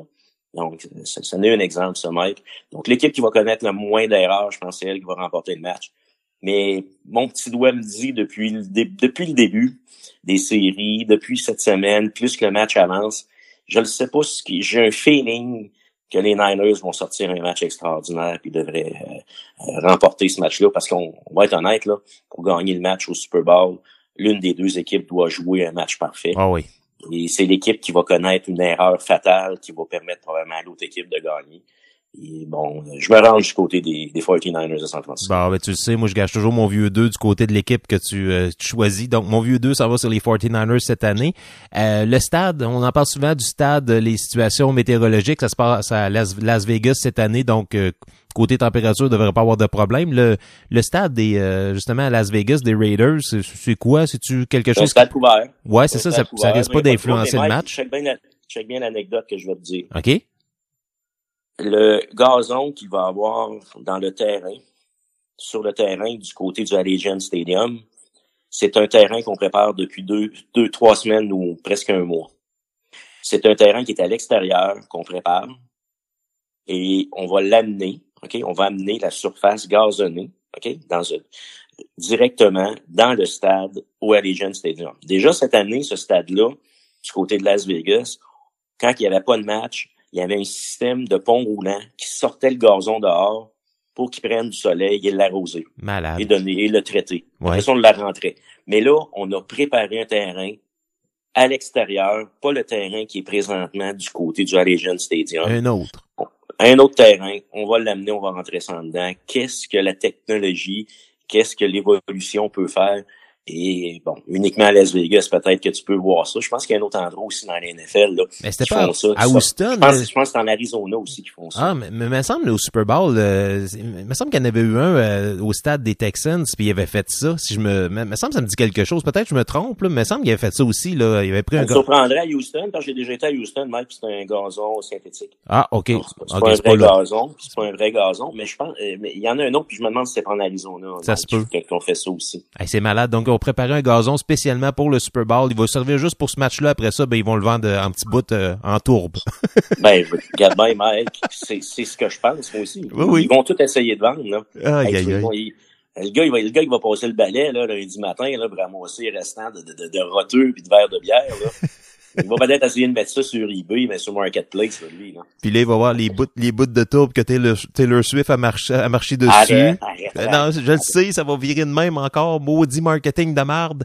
Tout pour de Le l'argent. soutien-gorge, le soutien-gorge de Taylor. Elle peut aussi bien tirer sa brassière sur le terrain. Ouais, si, les Chiefs gagnent, ça pourrait arriver. J'espère que non. J'espère qu'on sera pas témoin de ça. Hey, je veux pas, je veux pas l'avoir là. Puis pour tout, tout, tout l'ensemble de l'œuvre, c'est pour ça que, j'essaie de me convaincre, puis j'essaie de me, de, de, de, de me faire croire que les Niners vont gagner. Ils sont, mais ça va être un match difficile. Ça va être très, très difficile. Ça va être De battre Patrick Mahomes, je pense qu'il faut être honnête. On a beaucoup parlé de Tom Brady, là, the GOAT, euh, the greatest of all time. Mais je pense qu'il faut, con- faut considérer présentement, surtout s'il gagne en fin de semaine, là, il va falloir considérer Patrick Mahomes dans la même catégorie que euh, Brady et Manning. Euh, même déjà, je le considère là pareil. Oui, c'est vrai que tu as les bagues, ça c'est une chose, mais pas à cause que tu pas gagné de championnat, tu pas gagné de bague, que tu pas un grand joueur de football Ben pareil. il- combien de finales qu'il a joué là, dans les cinq dernières années? C'est pas Ouais. trois? Trois, je pense? Ouais. Hey, c'est Exact. c'est quelque chose, là. Ah oui, c'est ça. Puis, tu sais, faut, faut pas lui enlever. Il, il a encore la chance, là, dimanche, d'aller chercher un autre trophée. Wow. En tout cas, gars, merci Simon. Si on veut en savoir plus, j'imagine que là, les prochains jours, ça va être très occupé là, sur le site euh, le blitznfl.com. Donc, c'est c'est vraiment ça, le site Internet. Il y a aussi une page Facebook, je crois, pour avoir euh, des nouvelles, des petites choses en même. Exactement, on nous suit sur le blitznfl.com. Donc, moi, je vais faire mon analyse probablement vendredi matin. Là, ça va sortir, là, les, les, les choix de Simon, les choix du groupe. Et euh, donc, euh, ça va être à suivre. Puis, moi, ce que je souhaite tout le temps, c'est, je le dis souvent, je dis, moi, là, ce que je souhaite, c'est un bon spectacle, que les gens aient un bon divertissement, puis qu'on ait un grand match de football pour qu'on se dise, moi, je, mettons, tu sais, qu'on- je regarde des reprises dans ce temps-ci, euh, on passe des, des bons moments, là, dans- surtout dans la semaine où on n'a pas eu de match, on passait des anciens Super Bowls, puis ça nous rappelle des souvenirs. On dit, ah oui, je me souviens, c'est un match-là, j'étais avec tel gars, on était à telle place. Hey, le jeu à la fin de catch de Centennial Holmes contre les Cards de l'Arizona, euh, les deux pieds en fin de match, on se souvient de tout ça, puis là, on en revoit ça. Ben, J'espère que dans quelques années, on va parler du match qu'on va voir dimanche, puis qu'on aura un grand spectacle. Ouais, le Super Bowl, c'est un marqueur de temps souvent. On se rappelle avec qui qu'on était, ce qu'on a mangé, puis surtout si on a vomi ou pas. Mais ça, c'est une autre affaire. Ça dépend de la soirée. Hey, Simon, On se souvient qu'on n'a pas été travailler le lendemain. Moi, je pense que je prends plus de chance, je prends congé. je voulais pas en parler. Je voulais pas en parler. Je suis coupable. Euh, la, la victoire des Buccaneers le lendemain, il, Mike était pas au travail. Je sais pas pourquoi. Euh, Oh, blessé au haut du corps. oui, blessé. Oh, je te dirais blessé à tout le corps. Je te dirais. hey, euh, on entend ta voix, on te trouve sympathique. Cette année, les gens de Victoriaville, des environs, est-ce qu'il y a encore, euh, tu vas encore participer et animer une soirée Super Bowl? Oui, on était à la taverne au match encore cette année du côté du Victoriaville. Donc, on, d'année en année, on bat des records là, de vente et de records de participation. Encore cette année, je vais être honnête avec toi, je commence à, à avoir un peu la chienne parce que euh, je pense qu'on va doubler probablement notre assistance cette année. Là. Euh, dans c'est un petit bar quand même, c'est une petite taverne. Là. Donc, euh, ça devient de plus en plus populaire, on a du plaisir.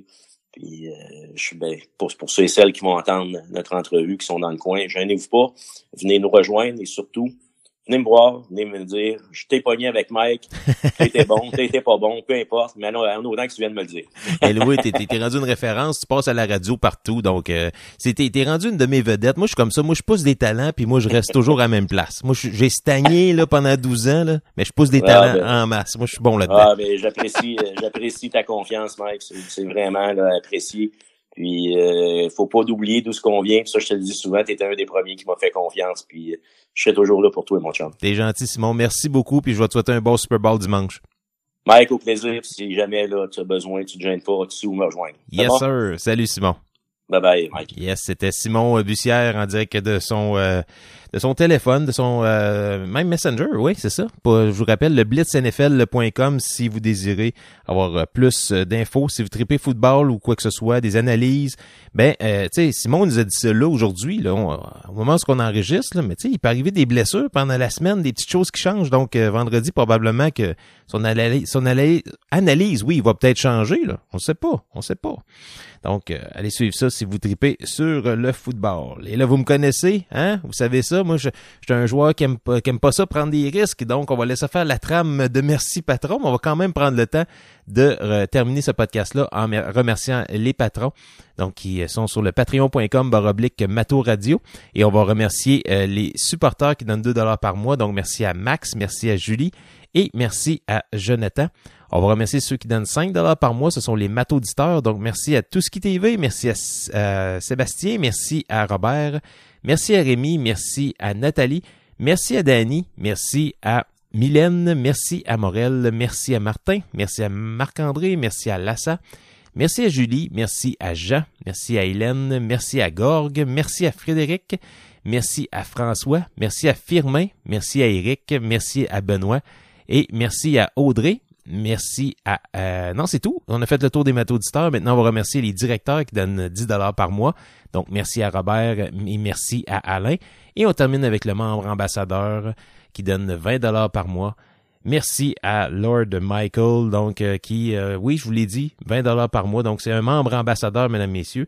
Et euh, vous savez, hein, j'ai pas fait jouer la trame parce que je sais qu'elle plante toujours. Regardez bien ça. Regardez bien ça. On, on, va essayer de la jouer pour le fun, OK? On va voir si je vais gagner ou pas mon pari, OK? Ah, ça joue. Ça joue. Oh!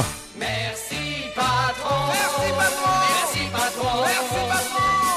Quel plaisir de travailler pour vous. On est heureux. Je suis plus capable. Je suis plus capable. Alors euh, là-dessus, sur cette trame, je vais prendre le temps de remercier les gens qui ont participé au podcast cette semaine. Merci à François Lambert, merci à Simon Bussière, merci à Chantal et merci à Fred Saint-Gelais. Et euh, suis tanné, je suis tanné que mes trames, on dirait que mes trames se moquent de moi. Mes trames s'amusent à mes dépens. Mes trames veulent me, ridiculiser euh, comme jamais. Je suis tanné de ça.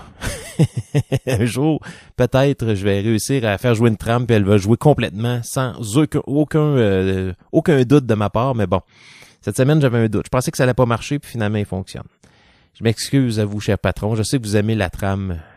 C'est ça. Euh, mais je veux prendre le temps de remercier également Martin Godette pour le podcast de cette semaine à la production. Et je veux vous remercier, chers auditeurs. Gros podcast encore une fois cette semaine. J'espère que vous l'avez apprécié. Et je veux remercier en terminant euh, nos patrons. Donc, je vous le rappelle, si vous voulez être patron du Super Matozoïde, c'est le patreon.com baroblique Mato Radio. Voilà. Donc, euh, on travaille déjà sur le show de la semaine prochaine. Je peux pas vous dire de nom, mais si ça fonctionne, ça va être un autre excellent podcast. Bougez pas là, bougez pas là, on revient là. Hein? On a une petite fin de semaine la semaine prochaine et on est de retour jeudi prochain pour un autre Super Matozoïde. Ciao!